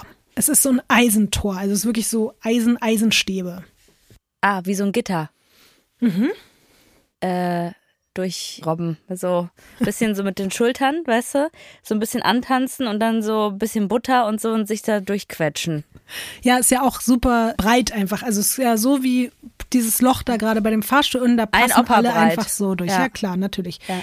Wenn du möchtest, kannst du dir ja mal das nächste Bild dazu angucken. Ich habe keine Ahnung, was die gemacht haben, aber diese Gitterstäbe sehen nicht gesund aus. Die sehen aus, als ob die weggeschimmelt sind. Haben die die also mit Feuer bearbeitet oder warte mal, da oben ist irgend so Spraydose. Gibt's sowas, wovon wegen, dass du das ansprühst und dann kannst du das so auseinanderreißen oder so? Nee, leider nicht. Ich habe dir das Foto auch deswegen mitgebracht, weil ich es irgendwie schön finde, dass es auch so zwischendurch eben ganz klassisch alles passiert. Das ist einfach so Panzerknacker-mäßig mit einem Winkelschleifer wurden da die Stangen einfach durchgeschnitten. Und dann konnte man sie nach oben biegen. So, tatsächlich stehen sie jetzt endlich vor dem sagenumwobenen Tresorraum. Aber um sicher zu gehen, dass nicht vielleicht doch der Alarm losgegangen sein könnte, kontaktieren sie über ihr Walkie-Talkie Kenny Collins auf seinem Posten. Er soll weiterhin besonders wachsam sein für den Fall, dass jetzt halt irgendwie Security oder Polizei auftauchen könnte. Aber Kenny reagiert nicht. Oh oh. Immer wieder funken sie ihn an, ohne Erfolg. Was glaubst du? Ich wollte dich vorhin auch schon fragen, ne? Wenn du jetzt da mit dabei wärst, welche Position hättest du am liebsten? Ich finde seine Position schon eigentlich ganz geil, aber sie ist natürlich auch super aufregend. Boah, ne? also, das ist auch wirklich, weil du weißt ja die ganze Zeit nicht, was da abgeht und wie weit die gekommen sind und so. Aber ich glaube, ich wäre auch die Person, die draußen Schmiere stehen würde. Aber ich, boah, auch das könnte ich schon nicht. Ich wäre abgehauen und ich glaube, er ist auch abgehauen. tatsächlich ist Kenny eingeschlafen. Ich wollte jetzt gerade eingeschlafen als nächstes sagen, weil ich dachte Ja. so, nee, ich glaube, so ein Arsch ist er dann doch nicht, dass er einfach abhaut. Ich glaube, der ist einfach eingeschlafen, weil die sind ja auch alle schon alt. ja, guck mal, der ist Mitte 70 und der geht eigentlich um 21 Ja. Uhr ins Bett und steht irgendwie um 5 Uhr morgens auf oder so. Aber auch krass. Ey, guck mal, wir würden uns wahrscheinlich in die Hose scheißen und wir kämen Mhm. gar nicht mehr klar. Wir könnten wahrscheinlich drei Tage nicht mehr schlafen vor Adrenalin. Und der Mhm. Macht einfach genüsslich so ein Nickerchen. Und dazu kommt ja auch noch, dass er leider nicht mehr so gut hört. Und das heißt, das kommt noch dazu. Er schläft, hört nicht so richtig und währenddessen, Das ist der mit dem Hörgerät. ja genau. Nein. Und Und er pennt dann während des gerade vielleicht größten Einbruchs der britischen Kriminalgeschichte. Und er ist derjenige, der einfach checken soll, dass nichts passiert. Weil die anderen aber nicht aufhören, ihn anzuschreien über das Walkie-Talkie, wacht er nach ein paar Minuten endlich auf. Aber es hat ein bisschen gedauert. Und er hört dann, was los ist, begreift es, aber man muss ja auch immer erstmal ein bisschen klarkommen, so nach dem Motto, okay, fuck, was, was ist hier eigentlich los? Es ist jetzt 1.15 Uhr als Kenny sieht, dass ein Wagen der Security-Firma direkt vorm Eingang steht. Und nicht nur das, ein Wachmann leuchtet gerade mit einer Taschenlampe ins Gebäude und er legt sein Ohr an die Tür und nimmt sein Handy in die Hand. Collins beobachtet das alles von oben, der wird total panisch, informiert seine Kollegen im Keller und alle frieren da quasi ein. Die sind so, okay, scheiße, wir sind komplett am Arsch. Und dann sagt Collins über das, über das Walkie-Talkie, dass der Wachmann gerade irgendwas ins Handy tippt und alle befürchten wirklich, das war's jetzt. Aber plötzlich steigt er wieder ins Auto und fährt davon. Nee. Das ist nicht sein. Ja. Ist das der, der die SMS, die Notfall-SMS bekommen hat? Ja. Ja, okay, aber come on. Also, da guckt er einmal rein, sieht, da ist niemand. Aber er hat nur in die erste Etage geguckt, oder? Ja, genau. Er hat einfach nur da oben in die Lobby quasi geguckt. Der hat einfach keinen Bock, oder? Das ist auch das Ding. Die SMS kam schon eine Stunde früher an. Und eine Stunde später kommt er da an, guckt und sieht halt nichts Verdächtiges, hört nichts Verdächtiges. Und deswegen hat er einfach für sich entschieden, alles klar, dann scheint wohl hier irgendwie nichts los zu sein. Und die haben einfach unfassbares Glück, weil der Wachmann schickt quasi einen Fehlalarm raus und zudem scheint der Kontakt zwischen der Security-Firma und der Polizei gestört zu sein. Da weiß man im Nachhinein nicht genau, aber da gab es auch die Vermutung, ob das was mit diesen ganzen Telekommunikationsproblemen durch den Brand wiederum zu tun hatte. Aber deswegen rückt auch die Polizei nicht automatisch aus und somit kann die Diebesbande einfach ungestört weiterarbeiten da unten im Keller, während er da oben steht und sagt, nö, ist nix. So, Lotti, folgendes Gefühl. Ja. Denkst du dir nicht auch, die haben die Fresse so weit aufgemacht, ne? Von wegen hier, das ist das sicherste und hier kommt niemand rein und wir haben hier 80 Türen und Sicherheitscodes und wenn was ist, dann haben wir direkt eine Minute später die Polizei vor der Tür und wir haben hier so was mit Notfall-SMS, dass man sich auch so ein bisschen denkt, komm, ihr habt die Fresse so weit aufgemacht, selber schuld. Mhm. Also Mitleid habe ich gerade nicht, wirklich, mit, mit den ganzen Leuten da, die das System entworfen haben. Als die Luft jetzt wieder rein ist, können sich die fünf im Keller jetzt wieder um ihren Job kümmern und sie stehen jetzt einfach wirklich vor dem Tresorraum, vor diesem Teil, von dem sie einfach seit Jahren quasi träumen. Das ist einfach eine 61 Zentimeter dicke, schuss- und bombensichere Tür. Wie soll man da jetzt durchkommen, Ines? ach, komm, die Tür ist wieder offen oder irgendwie sowas halt. Die machen einfach die Tür auf, weil die gedacht haben, ja, also alle anderen Türen, die sind ja so krass verschlossen, da, da können wir die Tür ja auch einfach offen lassen. Ja, genau so war's. Oder? Ja, na klar. Ja. Nein, nein, also diesmal wirklich nicht, muss ich jetzt einfach mal sagen. Diese Tür, da gibt es kein Durchkommen. No way. D- Das ist auch aus einem Material, da kommst du einfach nicht durch. Was ist denn das Material? Bomben- und schusssicheres Eisentortür Material. Okay. Sie wollen einen anderen Weg gehen, nämlich durch die Wand. Diese Wand ist einen halben Meter dick und aus Beton. Und Daniel Jones hat dafür wirklich zwei Jahre nach dem perfekten Werkzeug gegoogelt und ist dabei auf eine Hilti DD 350 gestoßen, eine riesige, unfassbar schwere Diamantkernbohrmaschine für 3745 Pfund. Und es reicht auch übrigens nicht nur mit dieser Bohrmaschine ein Loch zu bohren, weil der Umfang ist halt so konzipiert, dass da gerade mal ein Kopf durchgehen würde. Deswegen müssen sie jetzt drei Löcher nebeneinander bohren und die ergeben dann am Ende ein großes Loch. Und das dauert, wie du dir vielleicht gedacht hast, Stunden.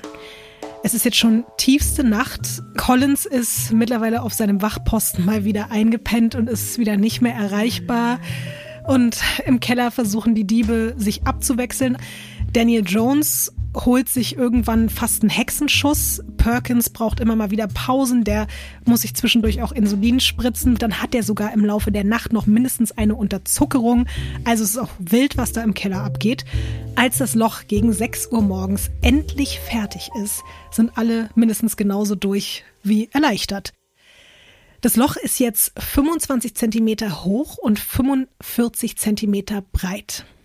Aber das war es leider immer noch nicht, weil direkt vor der Wand auf der anderen Seite, also im Inneren des Tresorraums, stehen halt diese zwei Meter hohen Schließfächer aus Eisen. Die sind einmal quasi auch nochmal wie ein Schutz von innen gegen die Wände. Ah, Mhm. okay. Das heißt, jetzt hast du das Loch durch die Wand, aber du siehst von hinten diese Rückseite von einem der Tresorschränke. Auch das wussten sie natürlich vorher. Das Mastermind Brian Reeder hatte das ganz genau auf dem Schirm und deswegen haben sie jetzt auch noch eine Hydraulikpumpe dabei. Und damit wollen sie jetzt so lange Kraft auf die Rückseite dieser Schließfächer ausüben, dass die an dieser Stelle nach vorne umfallen und das Loch dann endlich frei ist und sie da durchklettern können. Die Männer fangen jetzt an, mit dieser Hydraulikpumpe zu arbeiten. Die hängen auch komplett mit der Zeit hinterher, also versuchen sich zu beeilen, weil die wollten ja eigentlich am besten schon vor Sonnenaufgang da wieder raus sein. Was Reader aber vorher nicht gecheckt hat, diese Schränke stehen nicht einfach nur frei an der Wand, wie er dachte, sondern die sind im Boden und der Decke verankert. Und die lassen sich einfach mit dieser Hydraulikpumpe nicht wegdrücken. Clever. Ja, und stattdessen gibt es einen lauten Knall irgendwann und die Pumpe gibt ihren Geist auf. Gott. Absolutes Worst-Case-Szenario, was halt auch leider vorher niemand in Betracht gezogen hat. Was glaubst du, Ines, wie gehen denn jetzt die Berufsverbrecher damit um? Ich glaube jetzt äh, nicht, dass die sagen, ja gut, wir haben es zumindest probiert, dann gehen wir jetzt alle schlafen, oder? Also ich glaube, das ist keine Option. Ich habe einfach gar keine Ahnung von solchen Sachen. Und ich wüsste jetzt auch nicht, wenn ich da unten mit wäre, was ich denen vorschlagen könnte. Also entweder rasten die aus und beschimpfen sich alle gegenseitig. Das ist es. Oder, ja? Ja, niemand kann mehr richtig denken. Alle haben Kopfschmerzen, alle sind müde, haben Hunger und deswegen, die fangen richtig doll an, sich zu streiten. Die geben sich alle gegenseitig die Schuld und vor allem kriegt es natürlich das sogenannte Mastermind Reader ab. Der wird verantwortlich gemacht, weil der war derjenige, der gesagt hat, die stehen da nur frei. Er hat diese Hydraulikpumpe deswegen vorgeschlagen und deswegen sind natürlich alle einfach extrem sauer. Und die versuchen das in ihrer Verzweiflung sogar noch ein paar Mal, aber da geht nichts mehr. Und das müssen sie sich auch eingestehen. Und die haben kein alternatives Werkzeug dabei. Und die waren jetzt so nah dran. Die haben so viele Hürden durchbrochen, aber in diesen Tresorraum reinzukommen, ist anscheinend doch unmöglich. Also in diesem Moment gefühlt drei Jahre komplett umsonst Arbeit und Geld investiert. Außer man gibt halt doch noch nicht auf und versucht irgendwie nochmal einen neuen Plan zu schmieden. Ja, bitte. Sie entscheiden sich einfach, am Samstag, also am nächsten Tag, wenn die Läden wieder aufhaben, zum Baumarkt zu fahren und eine Hydraulikpumpe zu organisieren. Äh, aber warte mal. Hä? Nee, das wird doch, dann werden doch alle Leute sehen, dass da unten eingebrochen wurde. Ich habe dir ja gesagt, es ist Osterwochenende, ne? Ach so. Und jetzt ist gerade am Morgen des Karfreitag. Alle Geschäfte haben zu und auch niemand von diesen Menschen da, die ihre ganzen Juwelengeschäfte da haben, wird voraussichtlich jetzt in den nächsten Tagen wieder zurückkehren zu seinem Geschäft. Und deswegen ist jetzt der Plan zu sagen, gut, wir organisieren eine neue Hydraulikpumpe und währenddessen hoffen wir einfach, dass niemand das riesengroße Loch in der Wand sieht und all die aufgebrochenen Türen und die defekte Elektrik und den stillgelegten Fahrstuhl. Und sie planen dann einfach zurückzukommen und müssen hoffen, dass niemand kommt. Es ist aber so, dass dieser Plan nicht jedem gefällt. Vor allem nicht Brian Reader. Der Governor, das Mastermind, ist sich sicher, wenn sie diesen Plan jetzt so umändern einfach, komplett ohne darauf vorbereitet zu sein, dann fliegen sie auf. In seinen Augen kann es nicht funktionieren. Er findet das viel zu gefährlich, weil er eben sagt, ey, alles andere haben wir hier drei Jahre im Voraus geplant. Wir haben jede Eventualität bedacht, aber jetzt, wir wissen nicht, was passiert. Wir können das nicht in Kauf nehmen. Und er diskutiert mit den anderen. Alle sind wütend auf ihn. Er ist auf die anderen wütend. Aber er ist fest entschlossen. Um 7.50 Uhr am Freitagmorgen verlässt der 76-Jährige nach über 10 Stunden im Keller des Hatton Garden Deposit das Gebäude und auch die Bande und steigt mit leeren Händen, außer natürlich seinem geklauten Seniorenpass, wieder in einen Bus Richtung Kent. Und tatsächlich passieren nach seinem Ausstieg folgenreiche Fehler. Mhm. Am Samstagnachmittag fahren Collins und Jones mit Collins weißem Mercedes zu zwei verschiedenen Baumärkten. Und Jones wird in einem fündig und kauft dort eine noch leistungsstärkere Hydraulikpumpe. Danach fahren sie mit dem Auto mehrfach in Hettengarden die Straßen auf und ab, einfach um zu checken, ob sie in irgendeiner Form aufgeflogen sein könnten. Um 16.30 Uhr kommen auch Perkins, Carl Wood und Basil wieder dazu. Kenny Collins begibt sich wieder ins Büro gegenüber und alle sind so ein bisschen angespannt, weil tatsächlich im Gebäude komischerweise Licht brennt. Und besonders Carl Wood, der da ja auch eher so eine kleine Helferkomplizenrolle eingenommen hat, den macht es total nervös und der sagt dann einfach so, Leute, nee, ich habe eine Familie und ich war schon hinter Gittern und ich kann das denen nicht antun. Und deswegen entscheidet auch er sich einfach mitten in der Mission, mitten auf der Straße, wirklich ganz theatralisch so, ich steige aus, ich bin raus.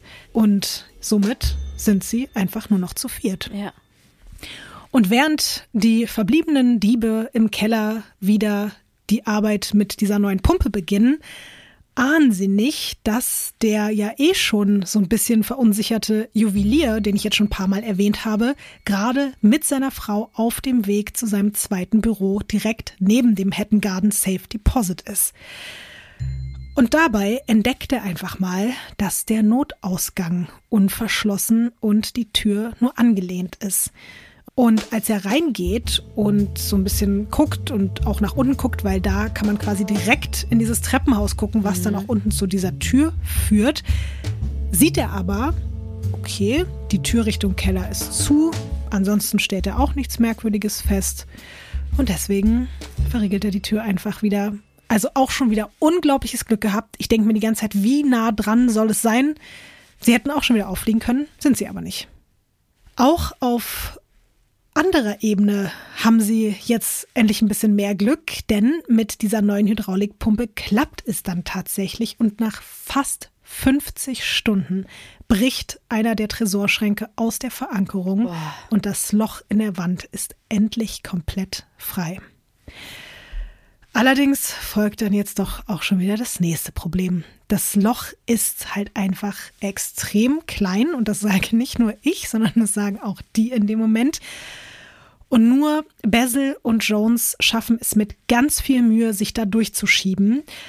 Und was halt auch jetzt noch an Schwierigkeit dazu kommt, ist, dass die jetzt einfach zu zweit versuchen müssen, so viele Boxen aufzubrechen wie nur möglich. Und auch wenn die jetzt schon lange da drin waren, aber die haben natürlich auch nicht ewig Zeit, die wollen da raus. Und das ist extrem viel Arbeit, weil das sind ja auch nochmal einzelne Schließfächer, die sind ja auch nicht offen. Das heißt, die musst du, jedes einzelne Schließfach musst du auch wieder aufbrechen. Und insgesamt gibt es da einfach 999 Schließfächer. Wow. Um dir dieses Loch und den Tresorraum dahinter zu zeigen, darfst du natürlich auch das nächste Bild umdrehen. Bin so gespannt, wie das Loch aussieht. Okay, und das ist jetzt klein. Ines, für einen Menschen, für einen Menschen, der einen Körper hat, ist es ein kleines Loch. Das sieht riesig aus. Ja, aber es sieht halt in die Länge riesig groß. aus. Ines, durch dieses Loch passt gerade mal ein Mensch ganz, ganz knapp. Der muss sehr schmal sein. Ich glaube also, jetzt nicht, dass drei Menschen aufeinander gestapelt sich da reinstellen könnten. Aber ich, als du das beschrieben hast, hatte ich wirklich Beklemmung und Platzangst. Jetzt, wo ich das sehe, das ist nicht so schlimm. Wie du einfach behauptest, es ist nicht so schlimm. Es sind 25 Zentimeter mal 45 Zentimeter. Ich bin nicht sicher, ob das richtig ist.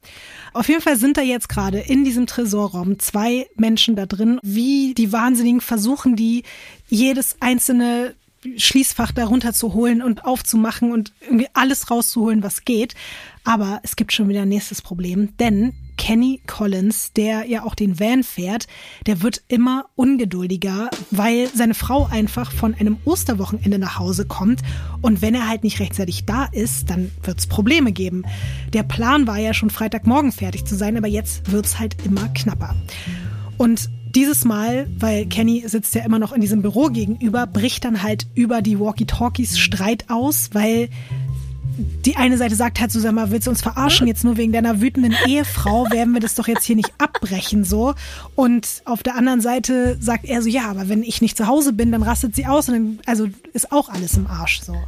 Das ist so geil, dass das jetzt wirklich on top auch noch ein Problem geworden ist, ne? Mhm. Ja. Ja, es ist halt weiterhin einfach alles super, super stressig und irgendwann müssen sie dann also wirklich aufhören. Und das, obwohl jetzt erst 73 der 999 Schließfächer geöffnet sind. Dennoch schmeißen sie wirklich alles an Schmuck, Edelstein, Gold und Geld in ihre mitgebrachten Mülleimer. Die packen die Pumpe ein und den Bohrer, aber sonst lassen sie einfach irgendwie alles liegen. Es ist einfach nur komplettes Chaos da. Und dann hieven sie alles wieder zurück zum Hinterausgang, wo dann der Van wartet.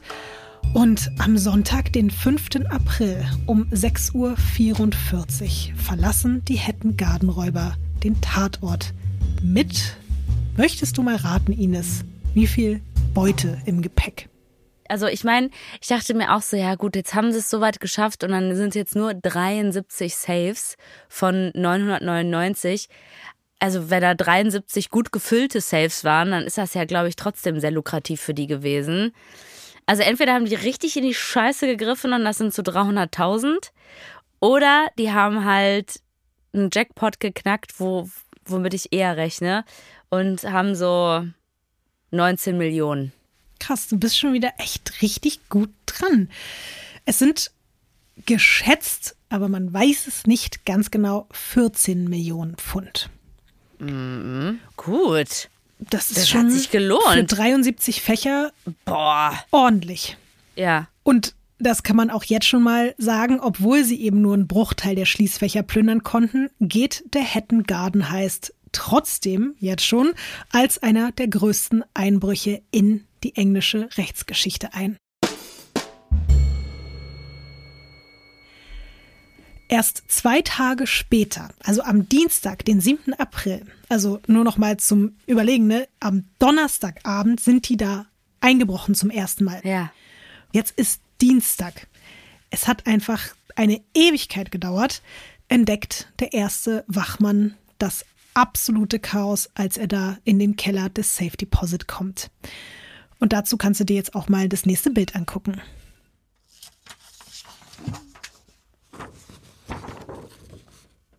Ja, das ist dein Müllzimmer, oder? ja, krass. Du siehst ja da unten auch noch mal das Loch, das du so als groß empfindest, ne? Jetzt, jetzt ist es klein. Ah, ach so. Das ist jetzt ein anderer Winkel. Ach jetzt so. sieht das Loch klein Aber aus. schön, dass man erstmal mit mir drei Jahre diskutieren muss, bevor man einfach Lotti. so sagt, dass Also es wirklich, das ist aber auch, also wenn du die beiden nebeneinander hältst, die beiden Fotos, dann siehst du einmal ein sehr großes Loch und ein sehr kleines so Loch. ist es mit Weil- Fotos, die nah dran und weit weg gemacht werden. Deswegen sag ich doch, es ist scheiße fotografiert gewesen. Aber du hättest mir ja trotzdem glauben können. Das hast du nicht Ich hab- getan. ich habe dir auch geglaubt, ich habe einfach nur gesagt, es sieht sehr groß Ich aus. war in schrecklicher Erklärungsnot. Ich kam mir überhaupt nicht ernst genommen vor mit meinem kleinen Loch. Das war sehr unangenehm. so, gut. Welche Fragen hattest du noch zu diesen Fotos? Ähm, ich finde, das sieht ehrlich gesagt nicht danach aus, als ob die nur 73 Saves daraus geräumt haben. Es sieht sehr viel chaotischer aus, oder? Ja. Wenn man weiß, dass da eigentlich 999 drin sind, es sieht alles irgendwie rausgerissen aus und nicht, als ob man da noch irgendwo langlaufen kann. Aber du kannst dir ja ungefähr vorstellen, wenn du diese Bilder siehst, in dem Moment hat man gar nicht gedacht, genau wie du, das sind hier irgendwie 73, sondern man ist erstmal davon ausgegangen, dass das über 300 sein müssen. Ja. Das ja, wurde so, dann sieht's auch, aus- rausgegeben, aus. als also an die Presse. Man hat gesagt, hier wurden mindestens 300 Schließfächer geknackt. Und du kannst dir ja denken, sofort nachdem das Thema an die Öffentlichkeit gelangt ist, jede Zeitung, jeder Radio- und Fernsehsender voll mit diesem Hatton Garden heißt. Alle reden darüber. Die Sache ist so groß, dass sie einfach an die Flying Squad, eine Spezialeinheit für organisierte Kriminalität, weitergegeben wird. Also auch wenn es sich für uns an der einen oder anderen Stelle irgendwie leicht jetzt angehört hat, das war einfach, also Nee. wirklich eine, eine Wahnsinnstat. So. Also leicht hat sich das für mich Ja. wirklich nicht angehört. Und natürlich, die haben das sehr lange vorbereitet und die wussten auch schon sehr viel. Und auch die ganzen Stunden, die Kraft, was sie da für Gerätschaften brauchten. Also das ist schon rübergekommen, dass das sehr, sehr schwierig, sehr, sehr schwierig war. Also du musst dir auch vorstellen, in den Nachrichten wurde das überall so nachgestellt mit so diesen klassischen, super sportlichen, in schwarz gekleideten super Gaunern, die dann Ja. da sich so wirklich James Bond-mäßig so Ja. abseilen und alle sind so irgendwie die flinkesten, akrobatischsten Typen der Welt. Und wir wissen ja aber eben, sie sind super organisiert gewesen, aber an vielen Stellen eben auch nicht. Und du hattest mich ja vorhin nach dieser Überwachungskamerasache gefragt.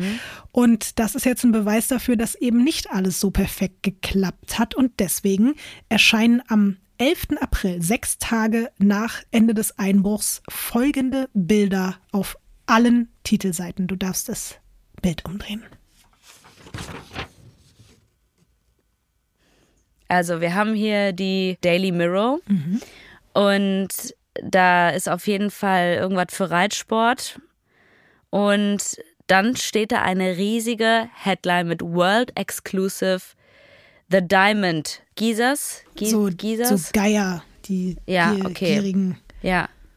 Caught, Incredible Moment, 60 Million Pfund. Das denkt man zu diesem Zeitpunkt noch. Gem Riders are seen on CCTV. Okay, aber dann sieht man diese drei Aufnahmen von der Überwachungskamera mhm. und wir haben einmal Mr. Ginger, mhm. Mr. Strong und The Gent. Mhm. Ne? Das ist auch so typisch britisches Boulevardmagazin, dass die denen jetzt einfach so Namen geben. Mr. Ginger, kann ich dir mal sagen, ist Basil, weil der so eine leicht rötliche Perücke aufhat. Einer von beiden ist auf jeden Fall Daniel Jones, also entweder Mr. Strong oder The Gent und der andere ist Terry Perkins. Aber trotzdem, man würde die doch nicht erkennen. Nee. Also besonders das zweite Bild, also sorry, da sieht man ja gar nichts drauf, ja. außer halt, dass da ein Mensch eine Mülltonne zieht. Ja. Du hast komplett recht. Es ist aber natürlich trotzdem so, dass eigentlich ja geplant war, alle Überwachungsbilder zu vernichten, aber sie haben eben eine Kamera vergessen, nämlich genau die beim Notausgang. Das ist aber noch nicht mal das größte Problem. Du kannst dir ja vorstellen, gerade in London und besonders in diesem Viertel sind die Straßen drumherum alle komplett mit Überwachungskameras ausgestattet. Mm. Auch das wussten die Diebe vorher. Aber es ist genau wie Brian Reader eigentlich davor gewarnt hat, das passiert, was nicht hätte passieren sollen, nämlich durch spontane Planänderungen wurden Fehler gemacht. Denn ah. zum Baumarkt und vom Baumarkt zurück zum Tatort sind Daniel Jones und Kenny Collins mit Kennys weißem Mercedes gefahren. Und das dazugehörige Nummernschild führt direkt zum ersten Verdächtigen. Und nicht nur das. Um die Hydraulikpumpe kaufen zu können, musste ein Name und eine Adresse angegeben werden. Und Jones hat tatsächlich seinen richtigen Namen und seine richtige Adresse oh angegeben. Oh nein! Der läuft da rein, da ist auch eine Überwachungskamera gewesen. Und er hat einfach einerseits ein Bild von sich gegeben, dazu seinen Namen und seine Adresse. Und man hat ab da, weil es gibt auch überall so eine automatische Kennzeichenerfassung, man konnte diese gesamten Wege, die dieser weiße Mercedes gemacht hat, immer wieder hin mhm. zum Hatton Garden, dann dahin, dann dahin, dann sogar nach Hause zu Kenny Collins und so. Also es konnte alles komplett nachvollzogen werden. Ja. Es ist nämlich so, als diese Flying Squad anfängt, Collins zu beschatten, können die halt erstmal gar nicht glauben, dass ihr erster Hauptverdächtiger einfach ein 75-jähriger Großvater ist. So, das ist für alle so, hä, was, was geht hier ab? Und genau der wird jetzt einfach 24-7 überwacht in der Hoffnung, dass er zu den anderen Gangmitgliedern und natürlich auch zur Beute führt. Sie verwanzen sein Auto und auch das von Daniel Jones und sie platzieren sogar Undercover-Agenten mit versteckten Kameras und Mikrofonen in ihrem Lieblingspub. Und daher stammt auch das erste Bild, was ich dir gezeigt habe. Ich dachte mir die ganze Zeit, wie haben die eigentlich dieses Foto gemacht? Oh Ines, ich war so froh, dass du mich nicht gefragt hast. Ich habe die ganze Zeit gedacht, es ist so riskant, wenn ich dir das jetzt schon zeige, aber ich habe einfach gehofft, dass du mich nicht fragst. Vor allen Dingen dieses Treffen ist auch ganz speziell, dass sie ausgerechnet das Film ist sehr interessant, weil der ausgestiegene Brian Reader, der rechts, der will halt jetzt auch einen Teil abhaben. Der sagt, Leute, ich habe irgendwie drei Jahre hier dran mitgearbeitet und ich möchte gerne irgendwie meinen Anteil haben.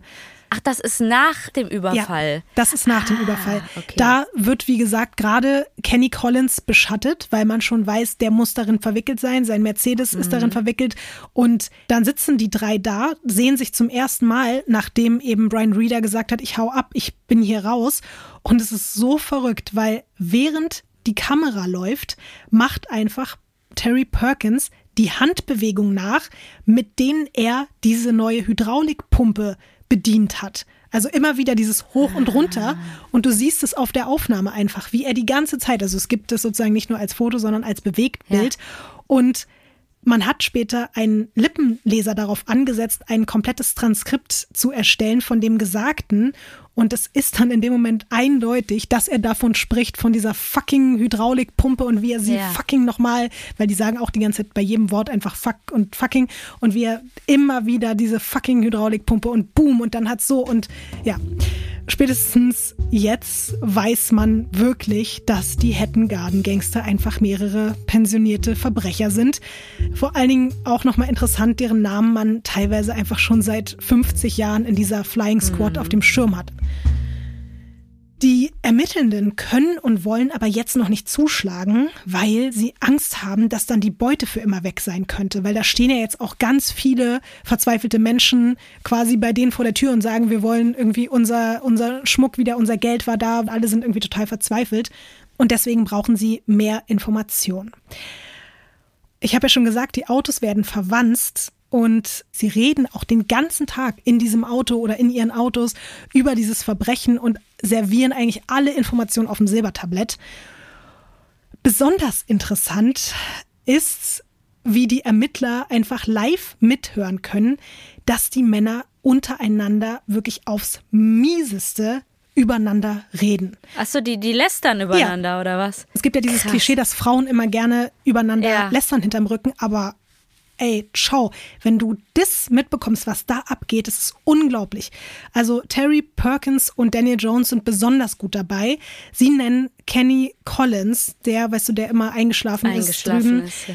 den nennen sie einfach ein Walross und auch so auf so eine ganz üble Art und Weise machen sie sich die ganze Zeit über den lustig und sagen auch, dass er nichts in seinem verfickten Leben jemals auf die Reihe bekommen hat und dann machen sie sich über Brian Readers Alter lustig, was ich auch so, weiß ich denke mir so, okay, ihr seid zehn Jahre jünger als er, aber sagt so, der ist schon fast tot und was glaubt er überhaupt, wer er ist? Und sie sind auch der Meinung, dass er einfach nur verdammt neidisch ist, weil sie halt jünger und fitter sind als er.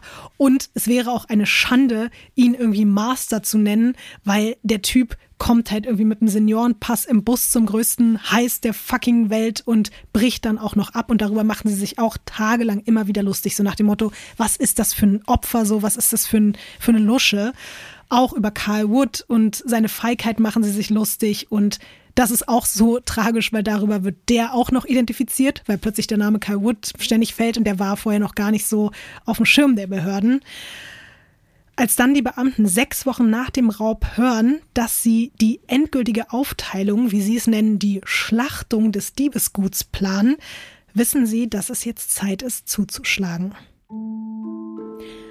Am 19.05. treffen sich Kenny Collins, Terry Perkins und Daniel Jones im Haus von Perkins Tochter, die er extra in den Urlaub geschickt hat, damit er das Haus für sich hat und dass die einfach in Ruhe mal alles sich angucken können, weil jeder hat alles irgendwo anders gelagert und jetzt ist es an der Zeit, sich das alles mal ganz genau anzugucken.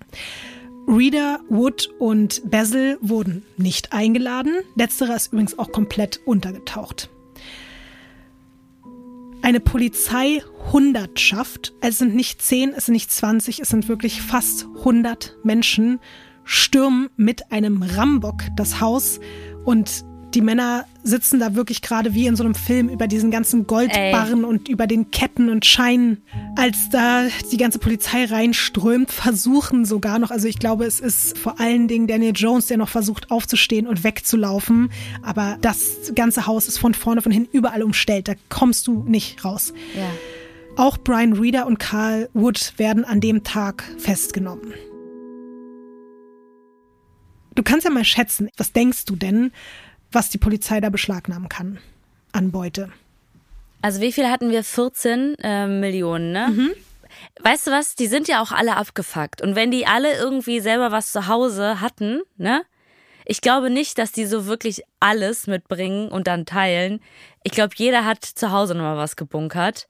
Ich hätte jetzt auf den ersten Moment gedacht, dass zwei Millionen fehlen. Ich würde aber sagen, es sind jetzt so neun Millionen auf dem Tisch. Noch weniger. Also es ist ungefähr ein Drittel von den 14 Millionen da. 4, irgendwas. Was natürlich schon einfach sehr wenig ist, wenn man jetzt mal überlegt, ja. also wo ist die ganze Scheiße hin? Und auch da kann man durch diese ganzen abgehörten Telefonate feststellen, dass Terry Perkins und Daniel Jones einfach vorhatten, wiederum äh, Kenny Collins komplett abzuziehen. Weißt du was? Die ganze Zeit habe ich, obwohl die Scheiße gebaut haben, ne, habe ich trotzdem irgendwie noch so Sympathien und auch so ein bisschen vielleicht Mitgefühl gehabt, weil die älter sind und so und auch wenn die schon irgendwie echt einen kriminellen Background hatten, weil das ältere Herren sind, ne, fand ich das jetzt nicht so schlimm, wie wenn es vielleicht jüngere Menschen mhm. gewesen wären. Aber dass die wirklich so eklig über ihre Kollegen geredet haben, das hat mich gerade richtig wütend gemacht. Da dachte ich mir so, weißt du was? Fickt euch. Mhm. Was auch so abstrakt dann irgendwie ist und auch wieder zu diesem ganzen Fall passt, bei dieser Razzia findet man halt auch ganz viel noch einzelne Sachen und Geld und hier noch ein Diamant und da noch Schmuck an so komischen Orten wie zum Beispiel in irgendwelchen Auflaufformen oder so. Also es, Mhm. da ist es dann auf einmal wieder so random und da zeigt sich dann auch, dass diese ganze akribische Vorbereitung vielleicht im Nachgang nachgelassen hat. Und ein großer Teil des Diebesguts fehlt dann aber weiterhin und Dank der aufgezeichneten Gespräche im Auto wissen die Polizisten auch wenigstens, wo sie danach suchen können. Ich finde es tatsächlich auch absurd, aber auch schlau und es auch nicht, sind nicht die ersten, die darauf gekommen sind. Aber eine Menge an Gold und Diamanten wird auf dem Friedhof vergraben. Und zwar, Nee. ja, und zwar einfach ganz dreist, sorry, also es ist absurd, im Grab von einem Bekannten von Daniel Jones. Ist jetzt nicht dein Ernst. Doch. Und du hast gerade gesagt, sowas passiert öfter. Ja. Ey Leute, wenn ihr das jetzt hier hört und auf dumme Gedanken kommt, don't do it. Ines, es ist ganz schlimm. Ich finde, dieser Gedanke macht mich ganz so fertig. Es gibt Menschen, die haben Gräber genutzt, um Leichen verschwinden zu lassen, weil da halt niemand sucht. Da muss man halt nicht mehr ran. Da geht auch keiner ran normalerweise. Und deswegen ist leider ein Friedhof gar kein so dummes, leider Versteck. Um, Verstecken. Ja. Scheiße. Ja, ist ganz schrecklich. Aber auch selbst nachdem man da den Friedhof teilweise auseinander nimmt, ist immer noch nicht alles wieder da. Also ich glaube, da finden sich irgendwie noch mal zwei Millionen, drei Millionen Pfund sowas in dem Dreh an. Du hast ja jetzt gerade schon gesagt, deine Sympathie ist eigentlich flöten gegangen. In der britischen Öffentlichkeit sieht es ein bisschen anders aus. Es gibt weiterhin wirklich super viel Sympathie für die Täter. Wahrscheinlich wirklich, du hast es schon gesagt, wegen des Alters, aber auch, weil bei der ganzen Sache natürlich niemand verletzt wurde und auch gefühlt, weil man vielleicht nicht so viel Mitleid mit Leuten hat, die so viel wertvolles Zeug besitzen, dass sie so Schließfächer haben. Vielleicht Ja. ist das auch so ein bisschen das Problem neben der ganzen Sympathie ist trotzdem ganz, ganz deutlich auch, wie, wie viel sich auch über die lustig gemacht wird. Also gerade dieses Altersthema spielt halt da in der medialen Aufarbeitung so eine große Rolle. Die bekommen jetzt halt alle möglichen abstrusen Spitznamen. Zum Beispiel die Diamantengreise werden sie genannt oder keine Ahnung, die faltigen Verbrecher und die Bad Grandpas. Also es ist wirklich alles dabei so Medien jetzt hin oder her, natürlich sind das Verbrecher, natürlich kommen die alle ins Gefängnis und müssen sich dem Gericht stellen. Was glaubst du, bekommt man denn jetzt so für einen Einbruch in dieser Dimension? Ich glaube trotzdem, dass die Strafe recht hoch sein wird. Aber es kann natürlich sein, dass sie sich denken, ach, die sind alle schon so alt. Hm, drei bis fünf Jahre pro Kopf. Also, Kenny Collins, Terry Perkins und Daniel Jones bekennen sich alle schuldig. Und das ist auch gut, dass sie das getan haben, weil hätten sie das nicht gemacht, dann wären es zehn Jahre geworden. Aber wegen der Schuldbekenntnisse kriegen sie alle sieben Jahre. Reader bekennt sich ebenfalls schuldig und der wird zu sechs Jahren und drei Monaten Haft verurteilt, weil er eben frühzeitig abgebrochen hat. Auch für Carl Wood sind es deswegen nur sechs Jahre, nur in Anführungszeichen. Daniel Jones schreibt später aus dem Knast Briefe an alle möglichen Leute, weil er einfach nicht fassen kann, dass er und die anderen in für ihn so gefühlt Hochsicherheitstrakten untergebracht sind. Und ein Auszug daraus wurde von einem Schauspieler vertont. Und das ist jetzt ein Brief, den er an einen Journalisten geschrieben hat. Und es geht ihm quasi darum zu sagen, so, wir, ihr müsst uns begnadigen, ihr müsst uns in andere Gefängnisse stecken oder ihr müsst uns komplett freilassen, weil das ist hier alles überhaupt gar nicht irgendwie angemessen unserer körperlichen Verfassung gegenüber und dem, was wir getan haben. Und da hören wir jetzt mal rein. Well, let me tell you, Dad's army are like super sportsmen compared with this gang. Run, they can barely walk. One has cancer, he's 76. Another has heart condition, 68. Another 75, can't remember his name. 60 year old with two new hips and knees. Crohn's disease. I won't go on. It's a joke. It's really wrong, as I can't see some of this so called gang getting through this once sentenced. Also er fasst eigentlich nochmal zusammen, dass das wirklich schon absurd ist, dass die als so eine gefährliche Gang da so eingebuchtet werden, weil er sagt ihm, der eine hat Krebs, ist 76, der andere hat ein Herzleiden, mhm. der nächste kann sich kaum noch an seinen eigenen Namen erinnern, ja. der andere hat zwei neue Hüften und Knien und so. Er meint auch, das ist eigentlich alles ein Witz. Also ich verstehe das schon, dass er auch sich denkt, so, okay, dafür sind einfach sieben Jahre, sechs Jahre, es ist alles zu viel. Aber andere vermuten dann dahinter auch, dass es vielleicht doch ein bisschen auch diese Masche ist, so sehr auf diese ganzen Krankheiten mm. zu gehen und das so zum Thema zu machen.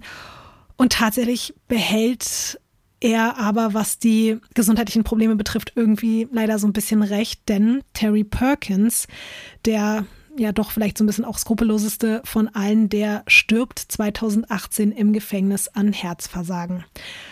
Und Brian Reeder wiederum, der erkrankt so schwer an Demenz, dass man ihn nach nur drei Jahren Haft entlässt. Und jetzt kommen wir aber zu Bessel. Der wird erst zwei Jahre nach dem Einbruch von einer Einheit der Flying Squad in seiner Wohnung überrascht. Und obwohl man bei ihm, also offiziell nochmal, er hat ja eigentlich gar keine Beute abbekommen, aber man findet bei ihm einerseits einen eigenen Goldschmelzofen und dann findet man Schmuck und Gold, das durch Gravuren eindeutig dem Hettengardenheiß zuzuordnen ist. Der kann auf jeden Fall überführt werden und alleine dadurch, dass man ja auch den Schmuck und das Gold eindeutig dem Hettengardenheiß zuordnen kann, wird er halt verhaftet. Er bekennt sich aber beim Prozess nicht schuldig als einziger und bekommt deswegen einfach zehn Jahre Haft. Die meisten von allen. Mhm. Und das auch erst 2019. Also er sitzt jetzt erst seit drei Jahren, vier Jahren ja. und hat äh, noch einiges vor sich. 2022 ist auch Daniel Jones entlassen worden und bis heute geht man davon aus, dass er weiß, wo der Rest der 14 Millionen Beute abgeblieben ist. Aber wahrscheinlich werden wir das einfach nie erfahren, genauso wie wir wahrscheinlich auch niemals erfahren werden, ob sie den Brand jetzt vorher gelegt haben oder nicht. Und zumindest scheint es aber so zu sein, dass der Großteil der Diebesbande heute den Verbrechen den Rücken zugekehrt haben. Die widmen sich alle hauptsächlich ihren Rollen als Rentner oder auch als Großväter. Aber für die meisten Menschen in Großbritannien werden sie wahrscheinlich für immer die Bad Grandpas vom Hatton Garden heißt bleiben. Und einer der das jetzt aber nicht so schön findet, hat sich dazu auch noch mal kürzlich in einem Interview geäußert. Und das ist eben Daniel Jones, der jetzt ja auch wieder ein freier Mann ist. Und der hat in einem Interview noch was gesagt, was ich jetzt gerne hier zum Schluss noch allen Menschen mit auf den Weg geben möchte, die vielleicht so ein bisschen auch die Tendenz haben zu sagen, ach komm, jetzt nach dieser Folge habe ich auch richtig Bock irgendwo einzusteigen und irgendwelche Banken auszurauben oder irgendwelche Tresore in die Luft zu sprengen. Und deswegen möchte ich hier diese Worte von Daniel Jones mal noch allen mit auf den Weg geben. Ich möchte jeden Jungen drängen, der daran denkt, ein Dieb zu sein. Es funktioniert nicht. Es hinterlässt eine Spur der Zerstörung auf beiden Seiten. Die Opfer von Verbrechen und ihre Familie. Dein Gewissen wird dich irgendwann auffressen. Ja, aber auch nur die Menschen, die ein Gewissen haben, ne? Also bei denen, die sich halt denken, mir doch egal. Auf der anderen Seite habe ich jetzt auch gerade darüber nachgedacht, als du gesagt hast, dass er wieder freigekommen ist und er der Einzige ist, der weiß, wo der restliche Schatz verborgen liegt. Ey, stell mal vor, du bist irgendwann so, mir nichts, dir nichts, irgendwo in einem Wald oder so, und dann suchst du so nach Pilzen und dann buddelst du da so rum und auf einmal, wenn da so Diamanten oder Gold, boah, ey, was muss das für ein krasses Gefühl sein, wenn da dieser Gold, das funkelt ja auch so, ne? Würdest du es dann abgeben irgendwo, Ines? Oder ja, natürlich. Das ist ja das Problem. Ich könnte sowas dann nicht behalten. Hm. Also wenn das halt auch so ein offensichtlicher Schatz ist, weil ich auch immer denken würde, das verfolgt mich. Ich könnte, glaube ich, nicht mhm. mehr ruhig schlafen. Ich bin absolut nicht für Kriminalität geeignet. Aber dann sind wir uns doch wenigstens beide schon mal einig, dass wir nicht vorhaben, Als Omas einen Heppengarden-artigen ja. Raub mit Mitte 70 äh, durchzuziehen. Ich glaube, da können wir uns irgendwie geilere Sachen überlegen, um nochmal ein schönes Abenteuer zum Lebensabend zu haben. Hast du schon mal was aus dem Hotel mitgehen lassen? Ja, das schon. Ja, das, das, das geht, aber, ne? Aber so, also ich habe schon Probleme damit. Ich, siehst du, ich, nee, ich habe noch nicht, ich habe mal so ein kleines Händehandtuch für die Hände, so ein kleines. Und halt natürlich die, aber die Schuhe darf man ja mitnehmen. Und Alles, alle anderen Sachen darf man doch auch mitnehmen, oder? Also so. Ja, klar, den Fernseher und, und äh, ja. Also ich kenne Leute, die halt so Kopfkissen mitnehmen und die äh, Bademäntel mitnehmen und so. Das, sowas kann ich nicht. Nee. Habe ich auch schon mal mitgenommen. Oh, siehst du. Ach, jetzt auf einmal dreht sich hier doch das Du, Ganze. aber ich sag dir, das war die alte Ines. Die neue Ines, ich war letztens auch wieder in einem Hotel, wo ich gedacht habe, die Handtücher sind hier wirklich sehr schön. Die Handtücher sind hier wirklich sehr schön. Und ich hätte gerne eins von diesen Handtüchern zu Hause. Und dann habe ich darüber nachgedacht. Und in dem Moment, wo ich schon darüber nachgedacht habe, hat mich das so sehr geplagt, dass ich wusste, scheiß drauf, ich kaufe mir einfach selber ein Handtuch. Das macht mich viel zu sehr fertig. Jetzt schon, dieser Ballast nur in der Gedankenwelt. Ähm, Ja, das. äh, Jedes ja Mal, wenn man sich dann die Hände wäscht, dann ist es eigentlich mit Dreck, mit Schmutz. Ja. ja. Ja. Der Oh Körper kann gar nicht sauber werden. Waren das eigentlich Genies in deinen Augen? Ja, das waren schon Genies. Okay, gut. Nee, Fandst gut. du die genial? Ja, an manchen Stellen Ja, schon. gut. Genau. Und sie haben sehr kleine Löcher produziert Ja, an gut. vielen Weil es Stellen. kommt natürlich auf die Winkel an, muss man mal ganz ehrlich Ja. sagen. Da bin ich mal auf Instagram gespannt. Auch. Mhm. Weirdcrimes-Podcast. Wie ihr das seht.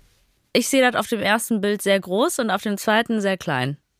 Gut. Bitte verschickt keine Nacktbilder von euch. Wir wollen keine weiteren Löcher Ja, sehen. keine weiteren Löcher und auch keine äh, Bohrmaschinen, Ersatzteile oder sowas halt. Bitte nicht. Gut, Ines, dann war das heute mal wieder ein spannender Raubfall. Bitte folgt uns hier, hinterlasst uns einen guten Kommentar und äh, dann werdet ihr für immer zauberhaft träumen. Ja. Und immer noch bitte nicht klauen, nirgendwo einbrechen und passt auf euch auf. Füße und passt du waschen. vor allen Dingen, passt du auf dich auf, Ines. Du auch auf dich, Lotti. Ciao.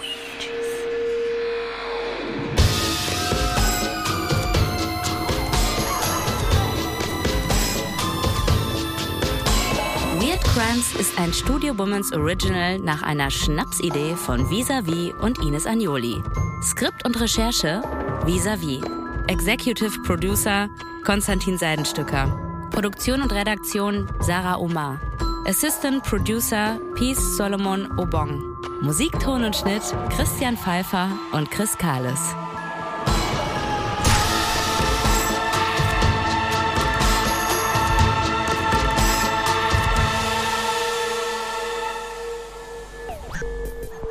Neue Folgen von Weird Crimes hört ihr jeden zweiten Donnerstag überall, wo es Podcasts gibt. Und wenn ihr keine Episode verpassen wollt, dann folgt dem Podcast auf der Plattform eurer Wahl. Die Studio Bummens Podcast-Empfehlung. Hallo, ich bin Jan Müller. Seit 2019 mache ich meinen Podcast Reflektor. Es geht um Musik und um die Geschichten hinter der Musik. Ich selbst spiele bei Tokotronic. Ich weiß, was es bedeutet, Musik zu machen, in einer Band zu spielen, Alben aufzunehmen und auf Tour zu sein. Ich kenne alle Facetten, die sich mit diesem Beruf verbinden. Drama und Euphorie. Und genau darüber spreche ich mit meinen Gästen bei Reflektor. Was verbindet uns? Was unterscheidet uns? Reflektor gibt euch einen Blick hinter die Kulissen der Musikwelt, den ihr sonst nirgendwo bekommt. Die Liste der Menschen, mit denen ich bereits sprach, ist lang. Deichkind, Campino, Jens Rachut, Doro Pesch, Judith Holofernes, Casper, Igor Levitt, Haftbefehl, Esther Bejarano, Charlie Hübner und viele, viele mehr. Am 14. März ist die Winterpause zu Ende. Dann geht es weiter mit neuen Gästen, jeden Freitag. Ich freue mich drauf und ich freue mich auf euch. Wer nicht so lange warten möchte, der kann sich im Club Reflektor ganz besondere exklusive Folgen anhören. Hört gerne rein bei steadyhq.com. Music is a healing force of the universe. Reflektor, der Musikpodcast. Wir hören uns ab dem 14. März. Euer Jan Müller.